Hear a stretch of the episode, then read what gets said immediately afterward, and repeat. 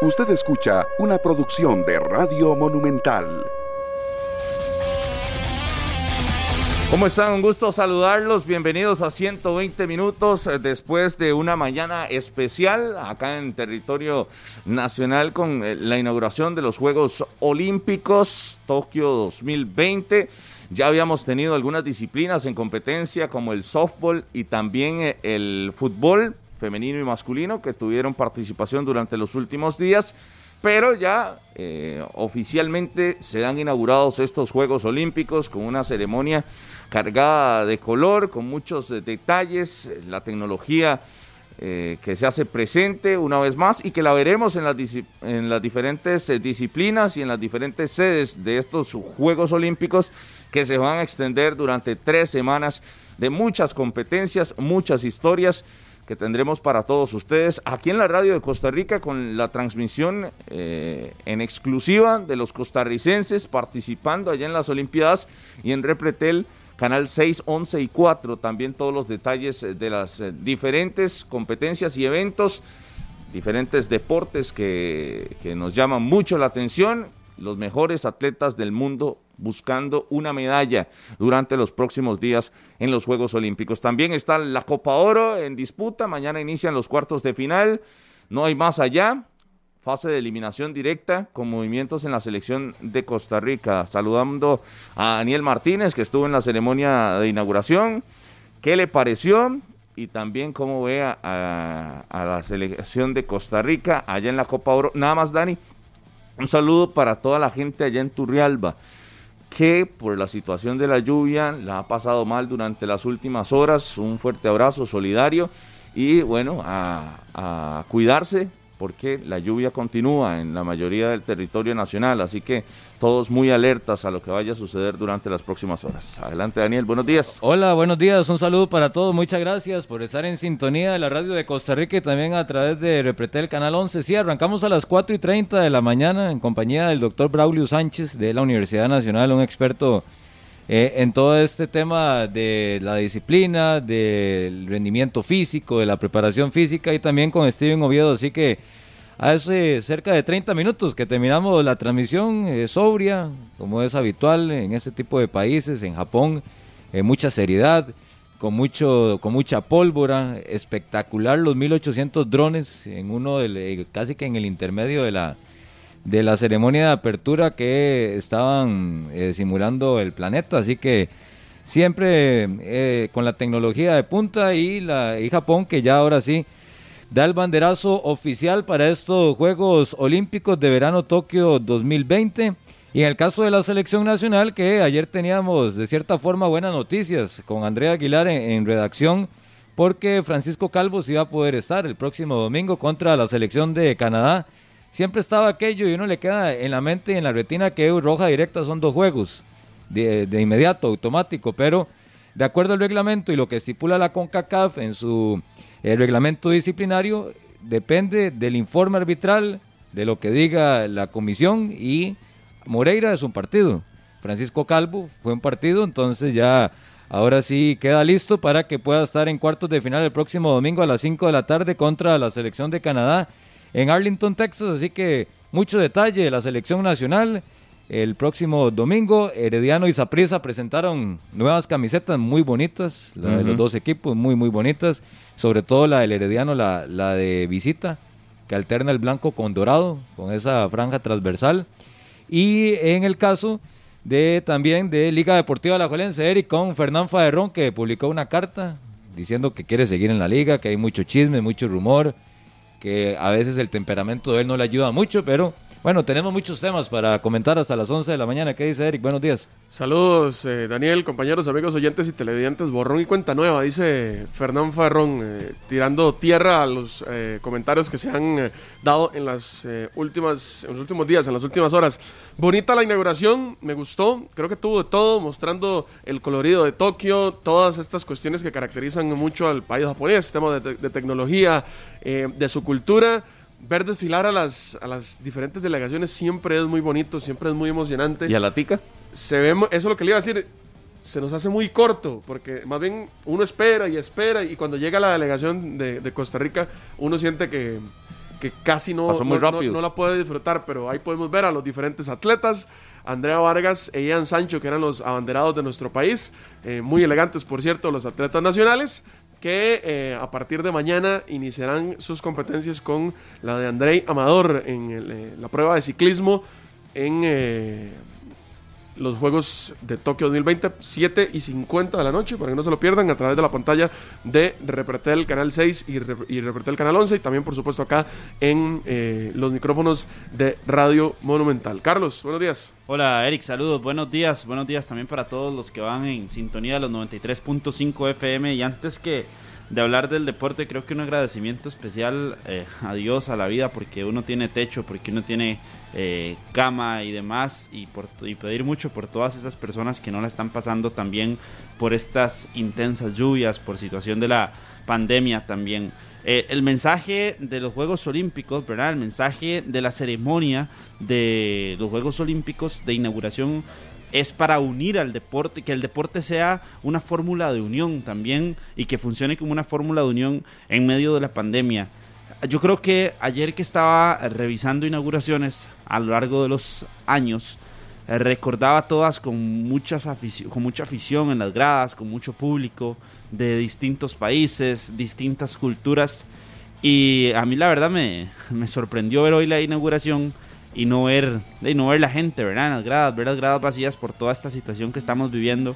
Pero si bien es cierto que el deporte eh, unirá a todos los países eh, con, la con las competiciones que se vayan a dar, Costa Rica estará unida con la participación a partir de hoy, en la noche, de André Amador, con María José Vargas, con Brisa, con Leilani, con Ian Sancho, con todos los costarricenses que van a estar, y así será a nivel mundial. Todos los países se estarán uniendo para ver a sus distintos competidores, distintos participantes, estar en unos Juegos Olímpicos que son el máximo evento a nivel deportivo en el mundo. Así que eh, obviamente que muy contentos de tenerlos por acá y que estamos, estaremos en todas las, las transmisiones. Y el reconocimiento especial también para Saprisa, para Herediano, que presentaron camisas que la verdad me gustan mucho y sobre todo porque lo hicieron en conjunto con su equipo femenino y con su equipo masculino. Camisetas muy bonitas, muy elegantes. Me gusta la del Herediano, vuelven a usar a utilizar una franja y la del Saprisa también con unos ahí unos ribetes bonitos. Eh, me gustó mucho la del Saprisa, la verdad.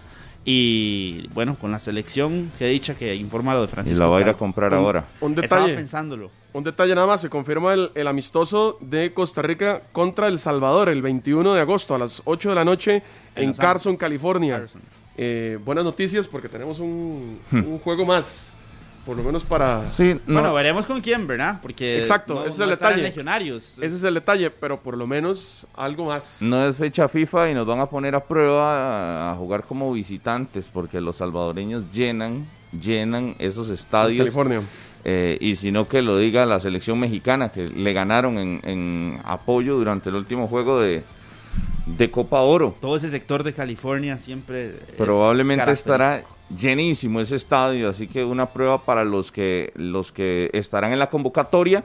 Recordemos que no es fecha FIFA, por lo tanto eh, la situación de eh, eh, este compromiso amistoso que ya está ratificado 21 21 de agosto. Saludar a Ariel Ballestero, que está en sintonía del programa, y a su hijo Daniel Ballestero, que anda en San Carlos, conectado a 120 minutos. Saludos a toda la familia Ballestero. Adriana, allá en San Carlos también, que me consultaba sobre la situación en, en Turrialba. Y bueno, eh, eh, ahí el movimiento de la selección de Costa Rica, ojalá, ojalá y le sirva le sirva a la selección nacional este juego amistoso y ojalá podamos aprovechar la Copa Oro con dos partidos más mínimo. Yo le ponía el listón a las semifinales en este torneo. Para mí ya semifinales era una muy buena participación de Costa Rica tomando en cuenta su técnico nuevo, la conformación del equipo y el antecedente de resultados que traíamos.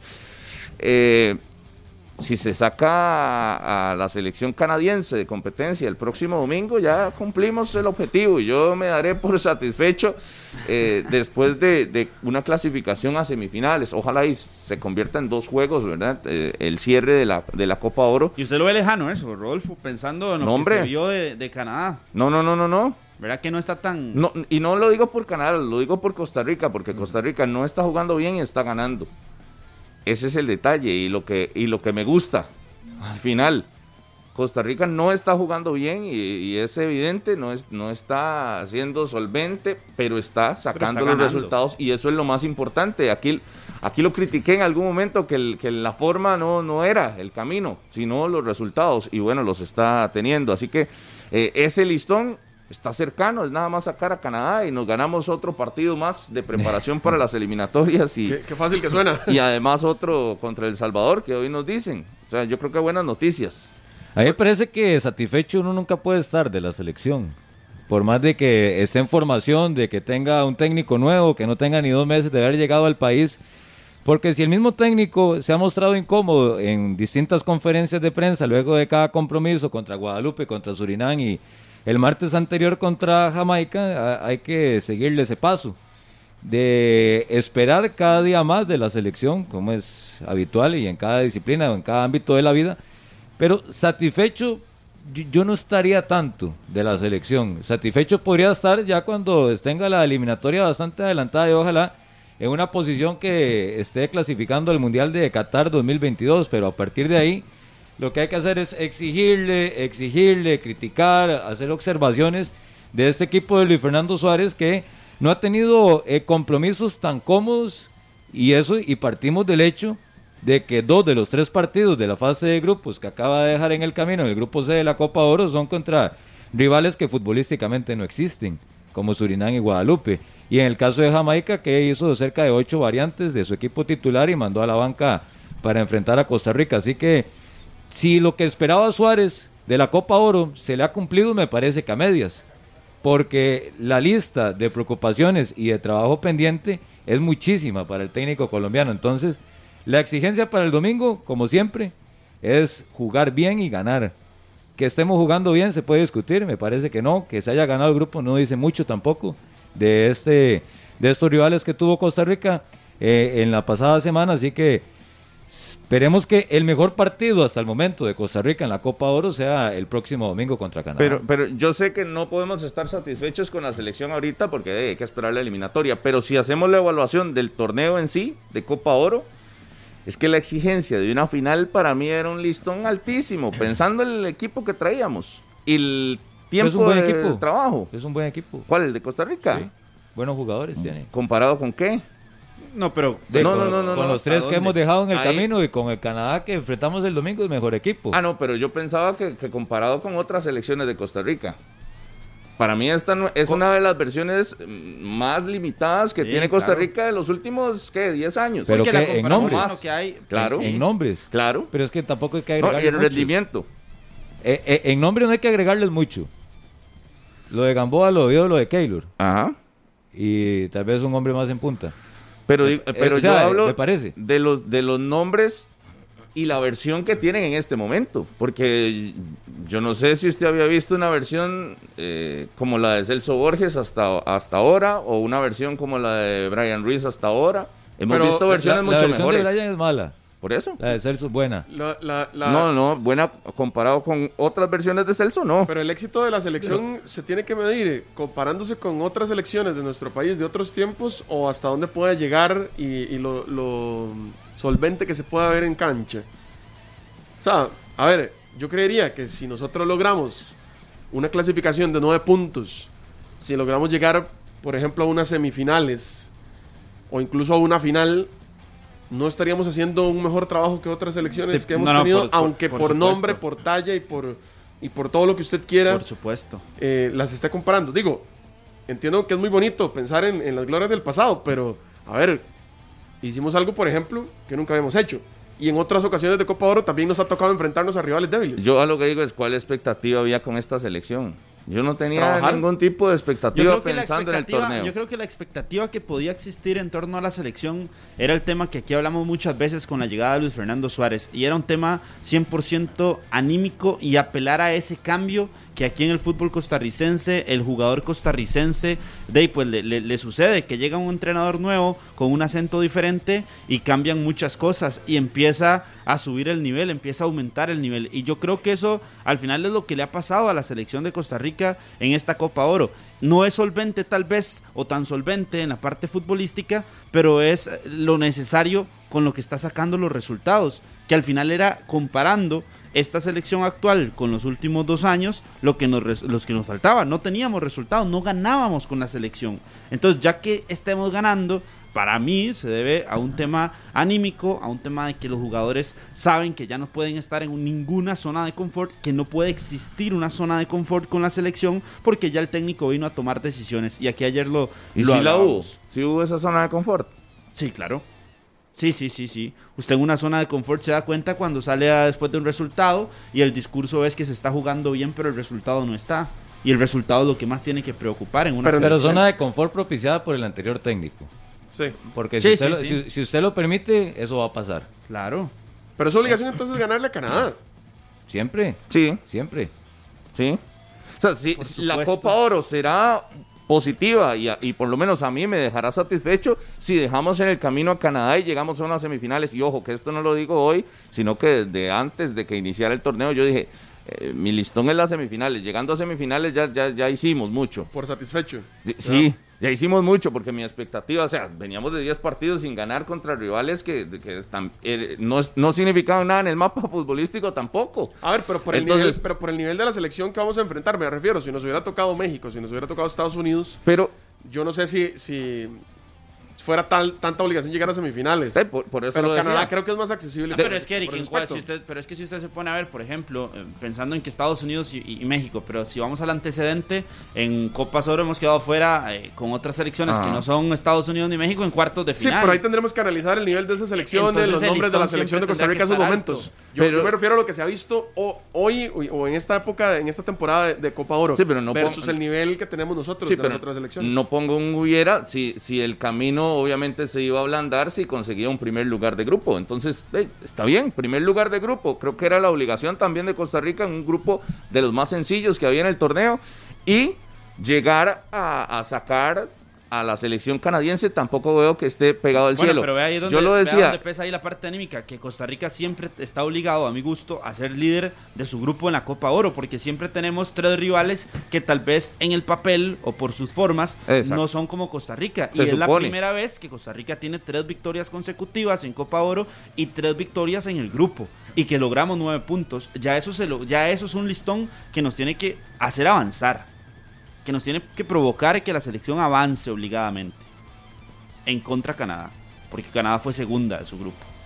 Viene de perder contra Estados Unidos. Y ahora sí deberíamos presentar entonces yo un, decía, 11, un 11 ya s- fuerte, digamos, el que, el que consideremos titular. yo creo que no fueron buenas decisiones, aunque se hayan sacado los resultados, estar en esa rotación. Para mí, no fueron buenas decisiones. No, se han sido buenas.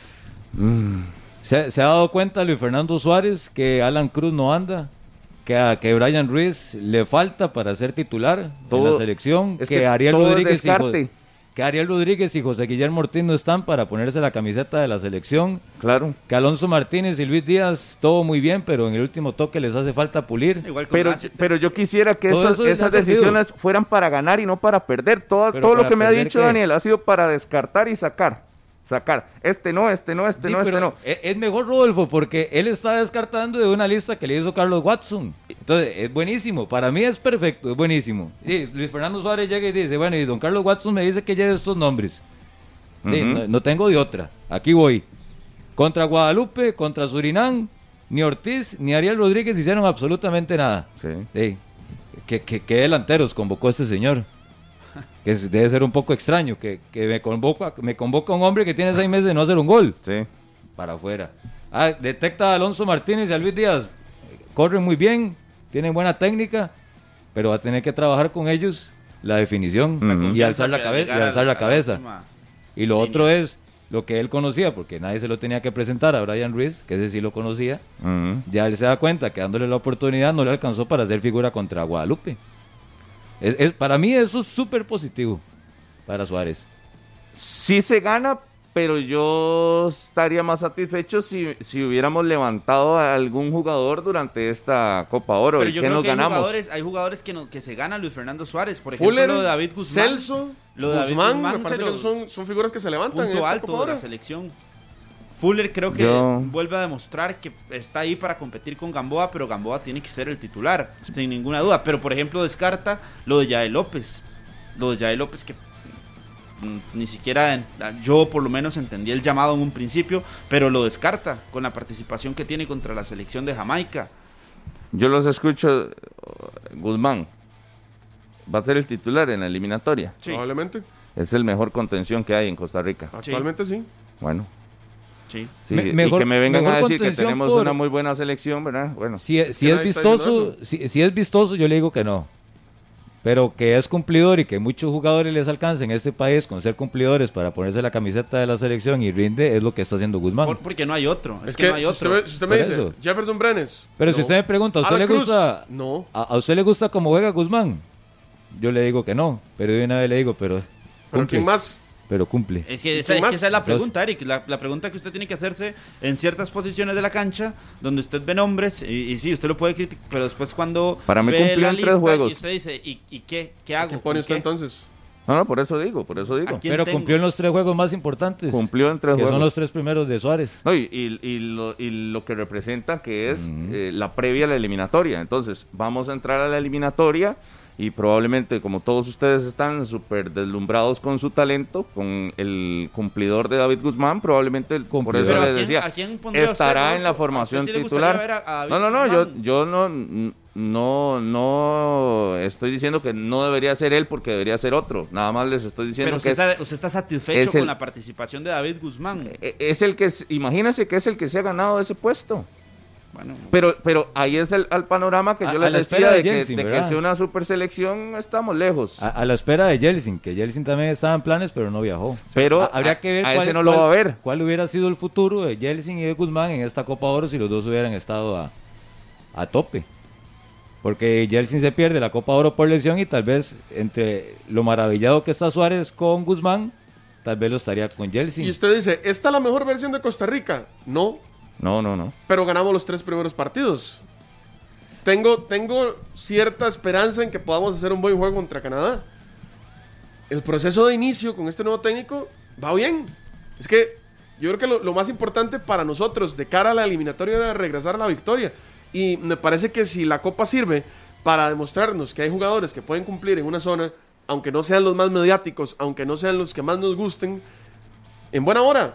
Porque nos hacía falta, porque estábamos en un punto antes con el anterior técnico y cuando perdíamos, en que no sabíamos qué selección teníamos y, se criticaba a la mayoría de los futbolistas y en todas las posiciones. Si acaso uno eran los que eh, tal vez destacaban un poquito.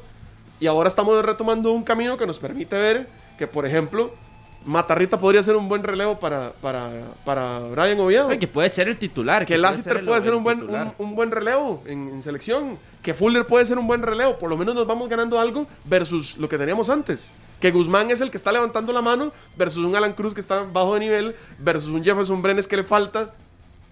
Ahí vamos. Sí, pero Esto la, es como preocupación es ver el día equipo A. como estos y está el día completamente Totalmente de acuerdo. Y usted sabe que yo lo defiendo. Yo desde hace rato quiero ver la propuesta es- del, es del com- equipo pero es titular. complicado. Que, que creo que lo vamos a ver el, el domingo. Vea, esto es como lo que nos está sucediendo, es como hoy, cuando está el día súper nublado, así estábamos nosotros, y se ha ido despejando un poquito ya para la selección nacional el panorama. El técnico ya se está dando cuenta, y creo que todos, por los resultados, nos estamos dando cuenta de ciertos detalles que tal vez antes pasaban desapercibidos, o que no pasaban desapercibidos, pero se seguían permitiendo en selección nacional.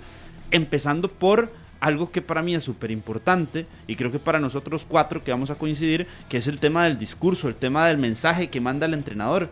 Para mí ya hasta ahí eh, hemos llegado a encontrar una claridad que antes no teníamos.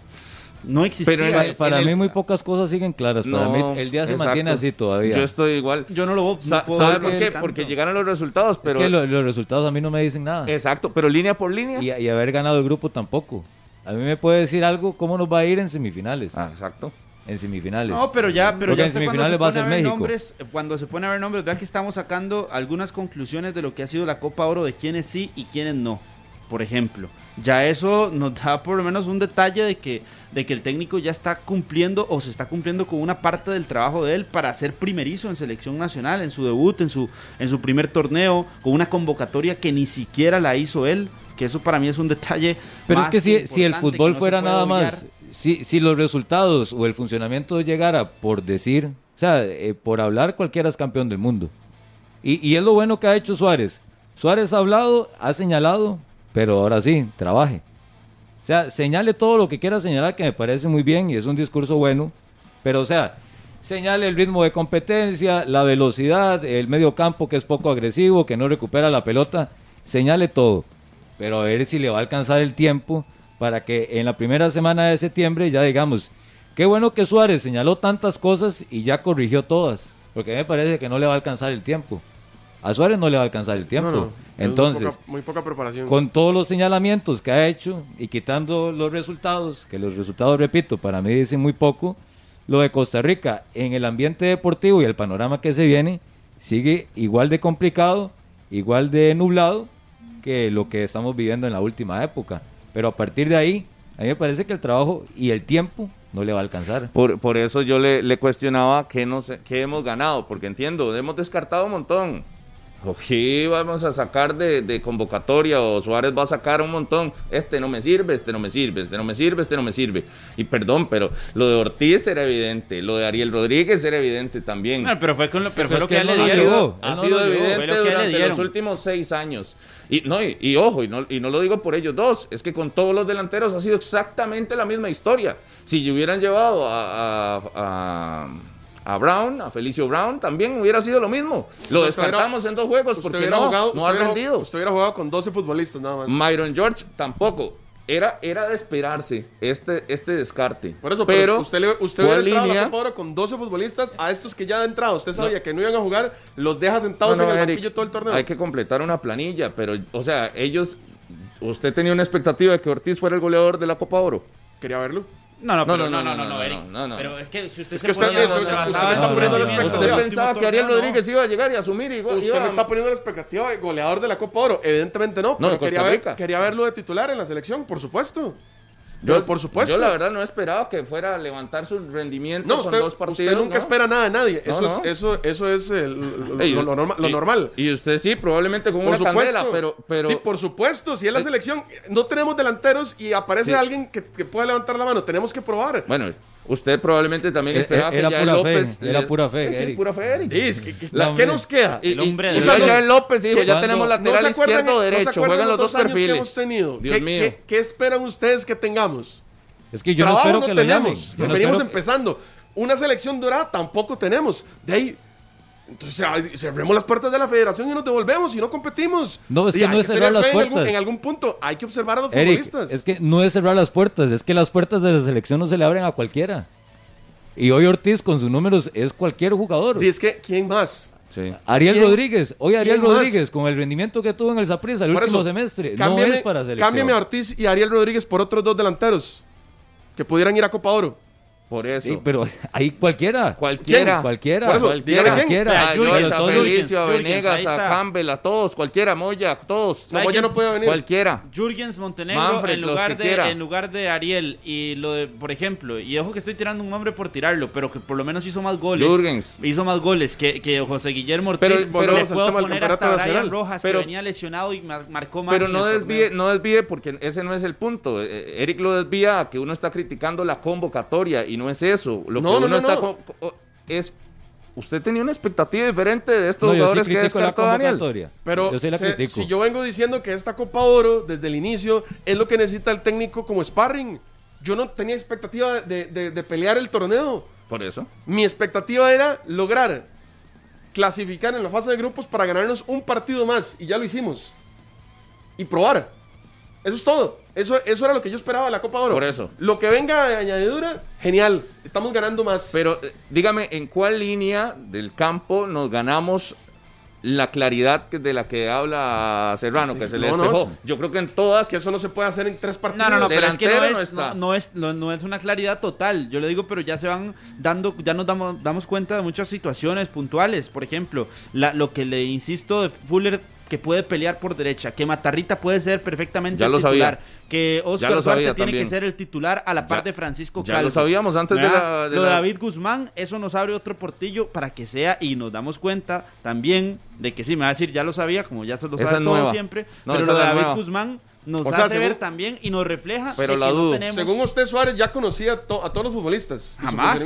No, no, no, No, jamás. no, para nosotros. No, sí, pero- pero, para ¿quién es el él, es para el técnico. Sí, sí, sí, pero a Costa Rica, ¿qué le resuelve? El técnico los tiene que ver, es el que alinea, es el que dirige. ¿O no? ¿O somos nosotros los que, los que ya sabemos los que yo- vamos a poner los Yo no estoy criticando las decisiones de Suárez, Eric, estoy, estoy viendo el equipo como tal. El equipo como tal. ¿Dónde, pero dónde está lo que- resuelto? Pero eso, usted, ¿usted qué quería? ¿Que no los pusieran? Es que lo que usted viene, lo que usted No, viene no, no. viendo para Suárez eran los resultados. Y lo que usted viene viendo hace cinco, hace tres años, es, sí, es normal, pero para Suárez es algo nuevo también. El técnico tenía que ver su equipo, tenía que conocer y darse eso cuenta. es- hacer una pero esa no es- comparación- ese no es hacer mi una punto. comparación de resultados y, ok, bueno, ya empezar a trabajar con lo que hay y darse cuenta de que sí, efectivamente, eh, hay con qué pelear abajo. Tiene que buscar una variante más en la media cancha o dos más en la media cancha. Tiene que ir a salir a buscar ahora en agosto, Sí, sí. a donde sea. Lo que cuáles todos tienen- sabíamos. cuáles pueden ser los volantes, pero Lo no, que pasa es que hoy nadie puede estar tranquilo con la selección. Hoy nadie, puede estar tranquilo. Aunque yo sí noto que hay mucho ambiente ya positivismo, que ojalá ya sea septiembre para aprovechar este envión que está teniendo la selección y a partir de ahí no tener problemas en la eliminatoria. Pero es que la eliminatoria, ustedes lo saben, la eliminatoria es un vuelco de 180 grados, a diferente de lo que está viviendo Costa Rica en esta Copa Oro. Y si nos vamos por los rivales, lo mismo.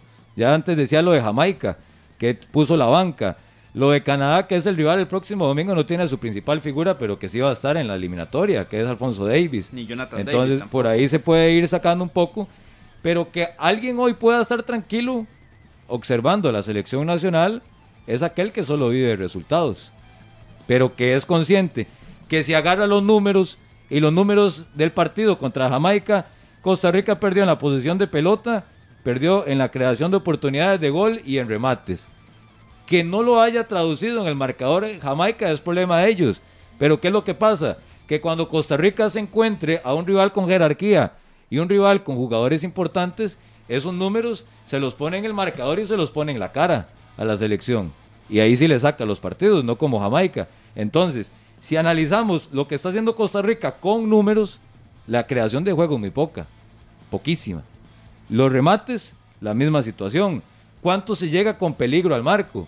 Lo del gol que estamos hablando, lo del equipo titular, cada uno lo tiene. Es que eso es especular, Daniel, Ausencias. porque no, no vamos a tener, o sea, faltan, faltan algunos futbolistas, faltan partidos de preparación y falta trabajo de parte del técnico con los, con los jugadores. Pero Creo usted no debería vamos- a preocuparse, Eric, que los que faltan es de defensa y portero. O sea, no, no faltan futbolistas de media cancha hacia adelante. Gamboa aporta mucho en ofensiva. pero ¿o no, no? a veces no. A veces, bueno, hey, es, su- es su criterio. A mí Por me parece que, que ap- que aporta O mucho sea, en ofensiva. Pero Yo es creo que, estamos. Es que usted pinta el una- panorama como que si nos faltaran en la convocatoria tres delanteros y cuatro volantes por los costados y dos centrales. Pues No, sí, es que sí falta. en Falta convocar cancha- a Moya, falta convocar a Ogalde también, que no pudieron venir ¿Y para, esos temas. Falta Falta, Gamboa, falta Leal, y, y en la falta zona Oviedo. y en la zona más importante de un equipo no falta nadie, que es el mediocampo. Por eso, pero a A- ver. ahí no falta nadie. Estamos, estamos subiendo las gradas. Ustedes esperan que ya estemos en el segundo piso de una vez y apenas vamos por, por la mitad, pero vamos subiendo. Es que eso es lo importante. Hay que entender de que el poco tiempo que se tiene, se está tratando de hacer lo que se puede. Me parece que, que el técnico pro de jugadores hasta cierto punto es bueno. Yo sí quiero ver ya un 11 consolidado porque lo necesitamos porque tenemos poco tiempo. Sí. Pero necesitamos ir en ese proceso. No es como No que es que en de la el noche a primer la mañana partido- se va a tener ese 11 y que Luis Fernando en el Suárez primer partido, que ya en el primer partido vamos a tener una selección, ese 11, ¿no? una selección consolidada que vamos a tener ya eh, a resolver todas esas falencias. Yo creo que la idea se va viendo, que el trabajo se va viendo, pero es que es un proceso. Es poco el tiempo, sí, pero es que esto no es arte de magia, no se puede llegar a, a trabajar todo y a tener todo desde el primer Pero, partido. pero por eso es que usted se pierde, porque la crítica no es a Suárez y a la, la toma de decisión de él. Es el contexto que tiene Costa Rica en este momento, Por eso, pero donde usted- no usted no tenemos de dónde agarrar, donde usted ustedes está a cada rato, perspectiva. por eso a cada rato cuestionan, "Uy, si no es ese a quién, y, y, y, y la respuesta que siempre reciben es, si no es ese es cualquiera, Pero, Rodolfo- porque lo que está haciendo ese Es que no, es su no errado está criterio. fuera, No, de, fuera de, de- de lo que se está esperando. Eso es su errado criterio. Es que quién se ha salido del molde. Nadie. Entonces, Entiéndalo, no, estamos probando por eso. Entonces, si nadie se sale del Justamente molde, por eso. si nadie se sale del molde, el que lo vaya a sustituir no tiene que hacer gran cosa para Por eso, sustituirlo. a ver, si no se prueba, básicamente lo que usted estaría haciendo es tirando un dardo a ver a quién le cae para ponerlo de Pero titular. yo no y estoy, ese no es el estoy sentido. cuestionando que se prueben, Eric, como por quinta vez se lo digo. no estoy Entonces, cuestionando. bien su Es el- argumento, porque eso es lo que está es el- tratando de Es el decir. contexto del país, que no tenemos futbolistas. Di es sí, el contexto. por- y por eso hay que entonces, buscarlo. ento- sí, pero entonces ninguno ha levantado la mano, No, ¿cierto? no, no, ah, ok, es- pero ese es el punto. Ese el es partido el punto. eliminatorio no es el domingo, por dicha. Estamos Bueno. en eso. Faltan, faltan futbolistas por convocar. Que no va a haber Suárez. ¿No? Antes de la eliminatoria. No, los Ah, tendremos, los- gracias. los, tendremos en Gracias. en probablemente en entrenamientos. Ah, ok, pero no se pegue. No los va a ver Suárez, ¿verdad? ¿Y usted qué dijo? Que es necesario que Suárez los vea. Sí. Ajá, pero no los va a ver. Pero hay, hay jugadores A que no hace no lo va falta a ver. verlos, Rodolfo. Hay, A jugadores que no hace falta a verlos. Moya, a, a todos estos no los va a Por ver. eso, mu- muy, muy bonito su discurso. ¿Cómo lo resuelve? No, no- no le estoy diciendo que ese No es el pegue, problema no que se se, pegue, ve. no se pegue. No le estoy diciendo que ese es el problema. Desde hace rato se lo estoy diciendo. Por eso, usted pero no es lo que- entiende. Porque usted cree que es la crítica a. Clásico, clásico Gamboa, eh, Rodolfo Mora Gamboa, que viene a tirar el hachazo y a esconderse. Cuando le pido una solución, cuando le pido un No, nombre, no, cuando no. le pido un futbolista, se agacha y me dice que soy yo el el que que en no esta tengo. Copa Oro alguien alzara la mano, que fuera una Claro, sorpresa. Claro. Pero es que antes de eso es Suave, mejor, suave, suave, suave, es- es- mejor suave, suave, tener- suave, suave. Claro, si me acaba de decir aquí que usted no tenía expectativa de nadie y de nada. Por eso, que se, que se Que alguien- rompiera esa entonces, expectativa. no, y- entonces tenía, ah, entonces sí tenía expectativa. Ya está echando para atrás. No, no, la expectativa era que ninguno saliera y de- hasta el momento todavía falta que levante la mano. Por eso, o, o, o, o Cuando espera haya que una salga, o sorpresa- espera que alguien levante la mano, Rodolfo. No, no, no, ver, es no que se confunda. ahí es donde está la sorpresa. ¿Cuál sorpresa? Dígame algo que no sepamos Pero usted no de está la esperando Copa Oro. sorpresa. No, no, por Entonces, eso. ¿por qué está esperando que alguien Para levante mí, la mano? para A- mí, a mí me parece no más nos hemos No se salido, devuelva, Rodolfo. no, no nos hemos salido del molde en el que ya estábamos. O sea, Que para usted, para estos usted no los tres servían. partidos, los tres partidos No son un vale- espejismo sí, no valieron que de no valen de nada. Así, así lo resumo No. pensando en lo que usted No, está no. diciendo. en que Pésima porque interpretación, porque no se ha logrado sacar absolutamente nada. Dice usted, no, esta Copa Oro. Entonces, pésima es un interpretación. espejismo lo que hemos vivido, Rodolfo. Para mí lo que se consigue es volver a ganar, Por pero eso, de ahí a es la un cancha, de la realidad que hay, entonces, por eso se lo pregunto. de ahí a la cancha Pero- estamos con muchas limitaciones, Por eso, pero vea la- pensando en la eliminatoria. Por eso, vuelvo a la pregunta. ¿Es un espejismo? No, no es un espejismo. Ok, entonces sí se ha cambiado algo. Los resultados. Y, eso- es Me quedo es con los eso, resultados, pero, es pero, en cancha la claridad no la claridad que uno esperaría en diferentes líneas y con jugadores que deberían de levantar la mano, yo creo que ninguno lo ha hecho. ¿No le parece que hemos aprendido a resolver segundos tiempos mejores, resolver sobre la marcha? resolver sobre un 1-0, por ganar. ejemplo, contra Surinam, que No, eso no, no, eso no se ha hecho. Eso antes no, No, se hacía. ta- tampoco es No. que era misión No, imposible. pero es que ¿ah? no se hacía antes. Era No, Surinam. no, me era- no se intente, hacía. no me intente Ya. convencer que fue a Surinam y fue a Guadalupe. no se ¿verdad? hacía. Yo, yo antes de esperar Intentamos- una sorpresa o alguien que se salga del molde o del canasto, como, como la frase que está usando Rodolfo, yo lo que prefiero en selección nacional es rendimientos individuales buenos. Sí, es ¿Qué es lo que está ofreciendo Celso, Joel y algunas otras figuras de la selección nacional? E- Eso sí, porque si la expectativa en cada juego en esta Copa Oro de la selección nacional es ver quién va a ser el gran figurón de la selección nacional, yo no recuerdo cuándo fue el último. Si ustedes lo tienen presente, cuándo fue en un partido de selección nacional que todos terminamos aplaudiendo a una figura en específico por un partidazo o que haya a partir de ahí cambiado la actualidad de ese futbolista en selección nacional, eso casi que nunca ha pasado. Lo que sí hemos tenido y que le ha ido bien a la selección es rendimientos individuales, que a la hora de conformar el conjunto y el grupo es donde la selección camina. Y la selección camina y con los nombres que hoy están apareciendo, sobre todo lo de Celso y lo de Joel, siendo hombres importantes en la selección nacional, con números, con goles, con buenas presencias y participaciones, eso es lo que tiene que rescatar y eso es lo que está dejando la Copa Oro.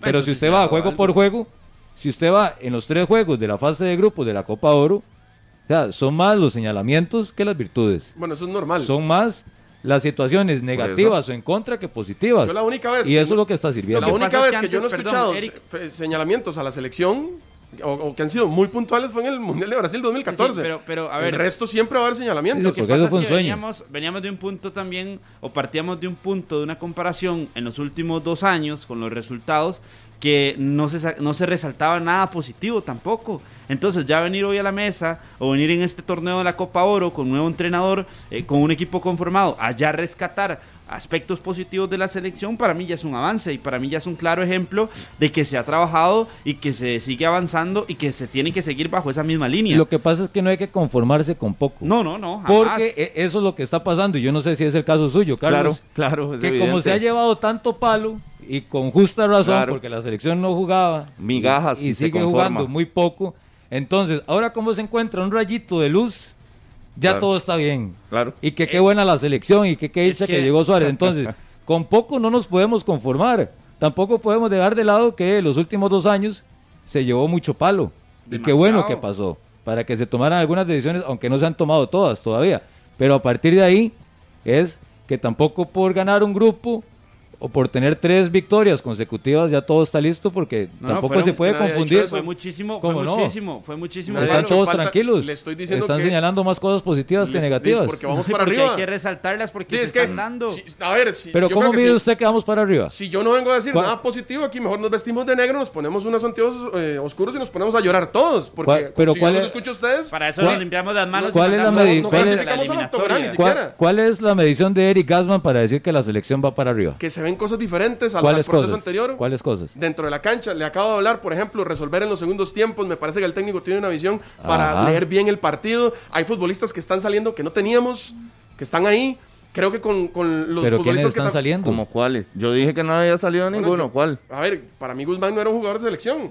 Y lo ha hecho bien. Pero Guzmán en los últimos cinco años es recurrente en selección. La gente lo critica por eso. Pero para, la para, diferentes técnicos, para el Machillo, hasta, ahorita, hasta ahorita yo le veo partidos más correctos a Guzmán. Pero siempre pero no lo llamaba. Fuller, por ejemplo, me parece que es un futbolista que lo estamos ganando en el último tiempo también. Pero que había hecho buenos partidos con Ronald. Sí, pero lo estamos ganando, lo estamos sosteniendo. Matosa lo puso y le hizo un partidazo a México, lo pusieron a tirar un penal en la última Copa Oro, ¿se acuerda? Y excelente, y no es ni siquiera el titular. Este se ganó yo creo que en esa Copa Oro, Fuller, desde esa vez. No, no, pero, son situaciones que, se han rescatado. Eh, Eric, dice, Eric dice que se logró remontar. No. Fue en un partido que fue contra Surinam. no, eso lo dijo Carlos. Yo no, estoy diciendo que, se logra, que, se logra resolver cosas en el, en el, segundo, tiempo. Y no me refiero solo al partido contra Surinam. Entonces, Creo que en los tres partidos. En los, en los tres partidos se han hecho pruebas. A lo que le costaba a la selección mantener un resultado. Pero donde hizo variantes fue eh, contra Surinam, en el, en el entretiempo que sacó Ariel. Para mí los mejores, los mejores tiempos, o sea, los, los segundos tiempos han sido la mejor cara de la selección en los tres partidos. Y, eso el técnico, bueno, es mi criterio. Para, lo, he visto resolver en cancha, no ni siquiera haciendo variantes de partido a partido. Eso cuesta mucho, que los técnicos aprendan a leer esas cosas. Me parece que tiene eh, un discurso correcto, me parece que tiene mano dura, ha cambiado la actitud de la selección, que ya con eso ganamos un montón. Es el primer paso para cambiar. Claro, ese es el más importante. Y no estamos arriba. Me preocupa muchísimo la eliminatoria. Va a ser muy complicada. Hay áreas del, del campo de juego. Estamos subiendo. Sí, sí, sí. Estamos mejorando. Pero bueno, Inevitablemente estamos mejorando a, la era de Ronald González. Para mí, no, no, cambió y después es que jugadores que han salido pero ya han estado antes. O sea, sí, pero no los teníamos. Pero no los teníamos. Lassiter, por ejemplo, ha subido su nivel. En los partidos de, de, Final Four, incluso por, por una aquí asistencia, contra y Haití. Por una asistencia ya subir el nivel. No, no, no, no, no para nada. Bueno, si, si, usted evalúa los partidos por asistencias iguales, supongo que quiera a Ruiz de titular. Pero yo, yo sí trato de ver el partido un, poco más completo. No, no, no. Me parece que el trabajo de Lassiter es importante. Tiene un poco más de, de empuje que antes no lo tenía. Me parece que la parte física gana también corre más, es esforzado, eso no lo teníamos en Lassiter antes. Ah, no, Correlón es. Entonces nos, dinos, de, de, que le de, que le falta alzar la cabeza, es que esa es la parte. Bueno, pero todo hay que mejorarlo. para ser, para ser futbolista, entonces hasta yo me puedo convertir en futbolista y después bueno, un año y me puedo correr. Lo hubiera hecho y estaría 13, ya. 13 kilómetros por hora. Lo hubiera hecho y estaría ya en Copa Oro, es si que, fuera tan sencillo. Por eso, es que si vamos a empezar a reconocer que es actitud en una selección, a mí me parece increíble. Porque actitud siempre tiene que haber entonces, si hoy estamos aplaudiendo que la selección tiene actitud, a mí me parece increíble. que, hoy estamos reconociendo que hoy la selección está corriendo, igual me parece increíble. No lo hacíamos. Porque, entonces, ¿qué es lo que se está jugando? O sea, se está jugando fútbol. Siempre hay que correr, siempre hay que meter. Entonces, a partir de ahí, si estamos hablando, entre comillas, de cosas buenas de la selección, esas son cosas básicas que no se tienen que negociar correr, Imagínese, no lo teníamos. Sí lo teníamos. Antes igual metíamos, Lo que, no corríamos y teníamos teníamos, actitud. lo que no teníamos era un encargado, en este caso un técnico, que tomara decisiones correctas. Bueno, ya ganamos y algo, que ¿vio? no dejara Ve que no todo es y negativo. que, no, y que no dejara que le, que le manejaran el camerino Ve que, que es no otra todo- cosa básica no, es pero que eso es básico No lo teníamos, pero Daniel. es que eso es básico Por Entonces, eso, si con usted ese no tipo tiene de- y llega a tener, es con- ganancia. con, con ¿o ese no? tipo de detalles a Sí, mí sí. no me termina de reflejar que usted asegura y firma que Costa Rica está subiendo Sí, vamos en Pero una curva ¿subiendo ascendente. qué? Vamos ¿Subiendo qué? A, a ver, Daniel, el fútbol, ¿Subiendo creo, qué? creo- creo que usted lo sabe, no es de aplaudir dos veces y convertirnos en Brasil. Eso es algo que se tiene No, que Brasil trabajar. no, Brasil juega feo. Bueno, el que a usted le guste. No, usted no aplaude y, y- y tenemos un equipazo. Ajá. Esto es parte de un proceso que va a ser muy corto, que va a ser muy difícil, que va a ser muy complicado y que probablemente no lo lleguemos a completar para eliminatoria porque Sí, no Eric, tenemos tiempo. Pero yo le pregunté, deme los argumentos para decir que hoy Costa Rica está subiendo. Y Bueno, usted me dice, ya se los di. replantear del primero al segundo tiempo. Y eso fue solo contra Surinam. Eso lo vi en los tres que partidos. mi Surinam no existe. Es mi criterio, yo lo vi en los tres ¿qué- partidos. ¿Qué, cambió contra Jamaica en el segundo tiempo? ¿Qué, qué variantes hizo? Jugamos ¿Qué, mejor. qué- qué cambió? ¿Qué modificó? más, más tenencia de pelota, llegamos más, ahí fue donde anotamos, protegimos un poco más el marco, tuvimos errores, pero protegimos más Pero el marco que en el son primer tiempo. situaciones de partido, Bueno, no cambiar. A mí me parece que lo corrige a son nivel táctico. Es que, Daniel, partido. Si, si usted, si lo que estamos discutiendo son, son cuestiones de análisis, excelente, aquí nos vamos a quedar. Claro. Yo le estoy dando mis argumentos, entonces, Por eso, pero entonces, eh, ¿en, qué, ¿en cuál de los tres partidos Costa? Rica cambió radicalmente de la primera ah, a la ve, pero es que segunda usted ya le parte? suma la palabra radical. Usted quiere un cambio de 1 a 10. Eso no, lo tenemos y no lo vamos a 10. tener. Pero entonces, ¿dónde fue los cambios? O sea, ¿dónde A cambió nivel Costa Rica? me parece la- que lo hizo. Pero que ¿Usted se acuerda que, que en el primer que tiempo, por pasó a ejemplo, jugar bueno, con cinco en el fondo. No, se lo- que se lo puso explico. dos volantes centrales. ¿Me deja explicárselo? A ver, explique, porque En- no, no entiendo. ¿Se acuerda que en el primer tiempo Ruiz estaba jugando muy recostados a la izquierda? Y, Sí. y perdíamos un en, medio campo. En el segundo tiempo lo corrigió. ¿Se acuerda que en el primer tiempo Alonso Lo- Martínez lo de y Ruiz es Campbell... lamentable. ¿Se acuerda, se acuerda que lo de, lo de Campbell y Alonso Martínez que se estuvieron eh, rotando la posición? En el segundo tiempo lo cambió. Hizo una modificación en el medio campo con un futbolista y ganamos más con Celso Borges que con Pero esas son situaciones de partido. Bueno, Pero para es que mí ahí se ha es beneficio, es lectura. No lo teníamos antes con el técnico Daniel, anterior. ah, Ganamos. pero, y en ganando en eso. y- pero entonces, ¿dónde queda ese ascenso que usted dice de Costa Rica en esas primeras partes, que no hizo nada? Es que son las pruebas Porque del tuvo que técnico. cambiar. No, es porque que eso tuvo es lo que, que estamos, cambiar. eso lo criticamos Porque, aquí también. porque- tuvo que cambiar. Bueno, usted lo escuchó. Entonces, no, usted criticar jamás. Decisiones cerradas desde un inicio, entonces le, le doy vuelta a la situación. Claro. Entonces es, está bien, usted reconoce que se cambió en los segundos 45 minutos, porque se echaron Porque por la borda mal. la primera parte. Porque el técnico estaba probando Claro. cosas que no le En- funcionaron. Claro. Entonces, entonces aquí puede entrar otro tema. Se equivocó en esos juegos Suárez con lo que puso en cancha inicialmente. No. ¿Ah? No le respondieron. No, algunos se jugadores. dio cuenta, Tenía que es que se dio cuenta de No- los no le errores. respondieron algunos Usted, jugadores. usted mismo, cuenta. usted mismo es consciente de que. Brian Ruiz no está en su nivel y que necesitamos buscar, ya sea por planteamiento táctico o por futbolista, Ajá. alguien que lo suplante. Bueno, el técnico lo intentó hacer y nos dimos cuenta que no tenemos. ¿Y por qué insiste? Un error de Suárez. Di, porque tiene que buscarlo y lo hizo de tres No, formas diferentes. Jamaica insistió. No. Porque lo puso en el 11. Y lo puso a jugar en una posición que no es la de Brian Ruiz. Por eso le digo que lo probó en otro lado. A ver si por funcionamiento, por, pla- por parado táctico, No, yo- salía. Y no, y no lo logramos. Si, si se le va a seguir buscando posición a Brian Ruiz, nos es- va a dar Qatar. Bueno, Bueno, eh, ese es pero problema. Eric, opción del técnico técnico, Eric, la Es que, del ah, técnico. Eric, pero ver, perdón eso con eso, perdón con eso. ¿Usted veía que iba a funcionar jugando no, como extremo Brian no, Ruiz? pero es que yo no soy el entrenador. Pero es que es una decisión vamos. de él.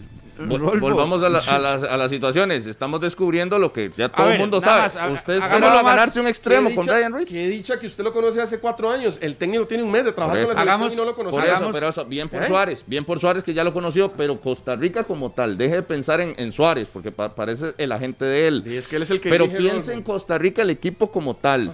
O sea, no- usted ya sabe, Costa Rica ya sabe cómo está. ¿Usted Ajá. cree que se iba a ganar un extremo por izquierda con Brian Ruiz? No. No.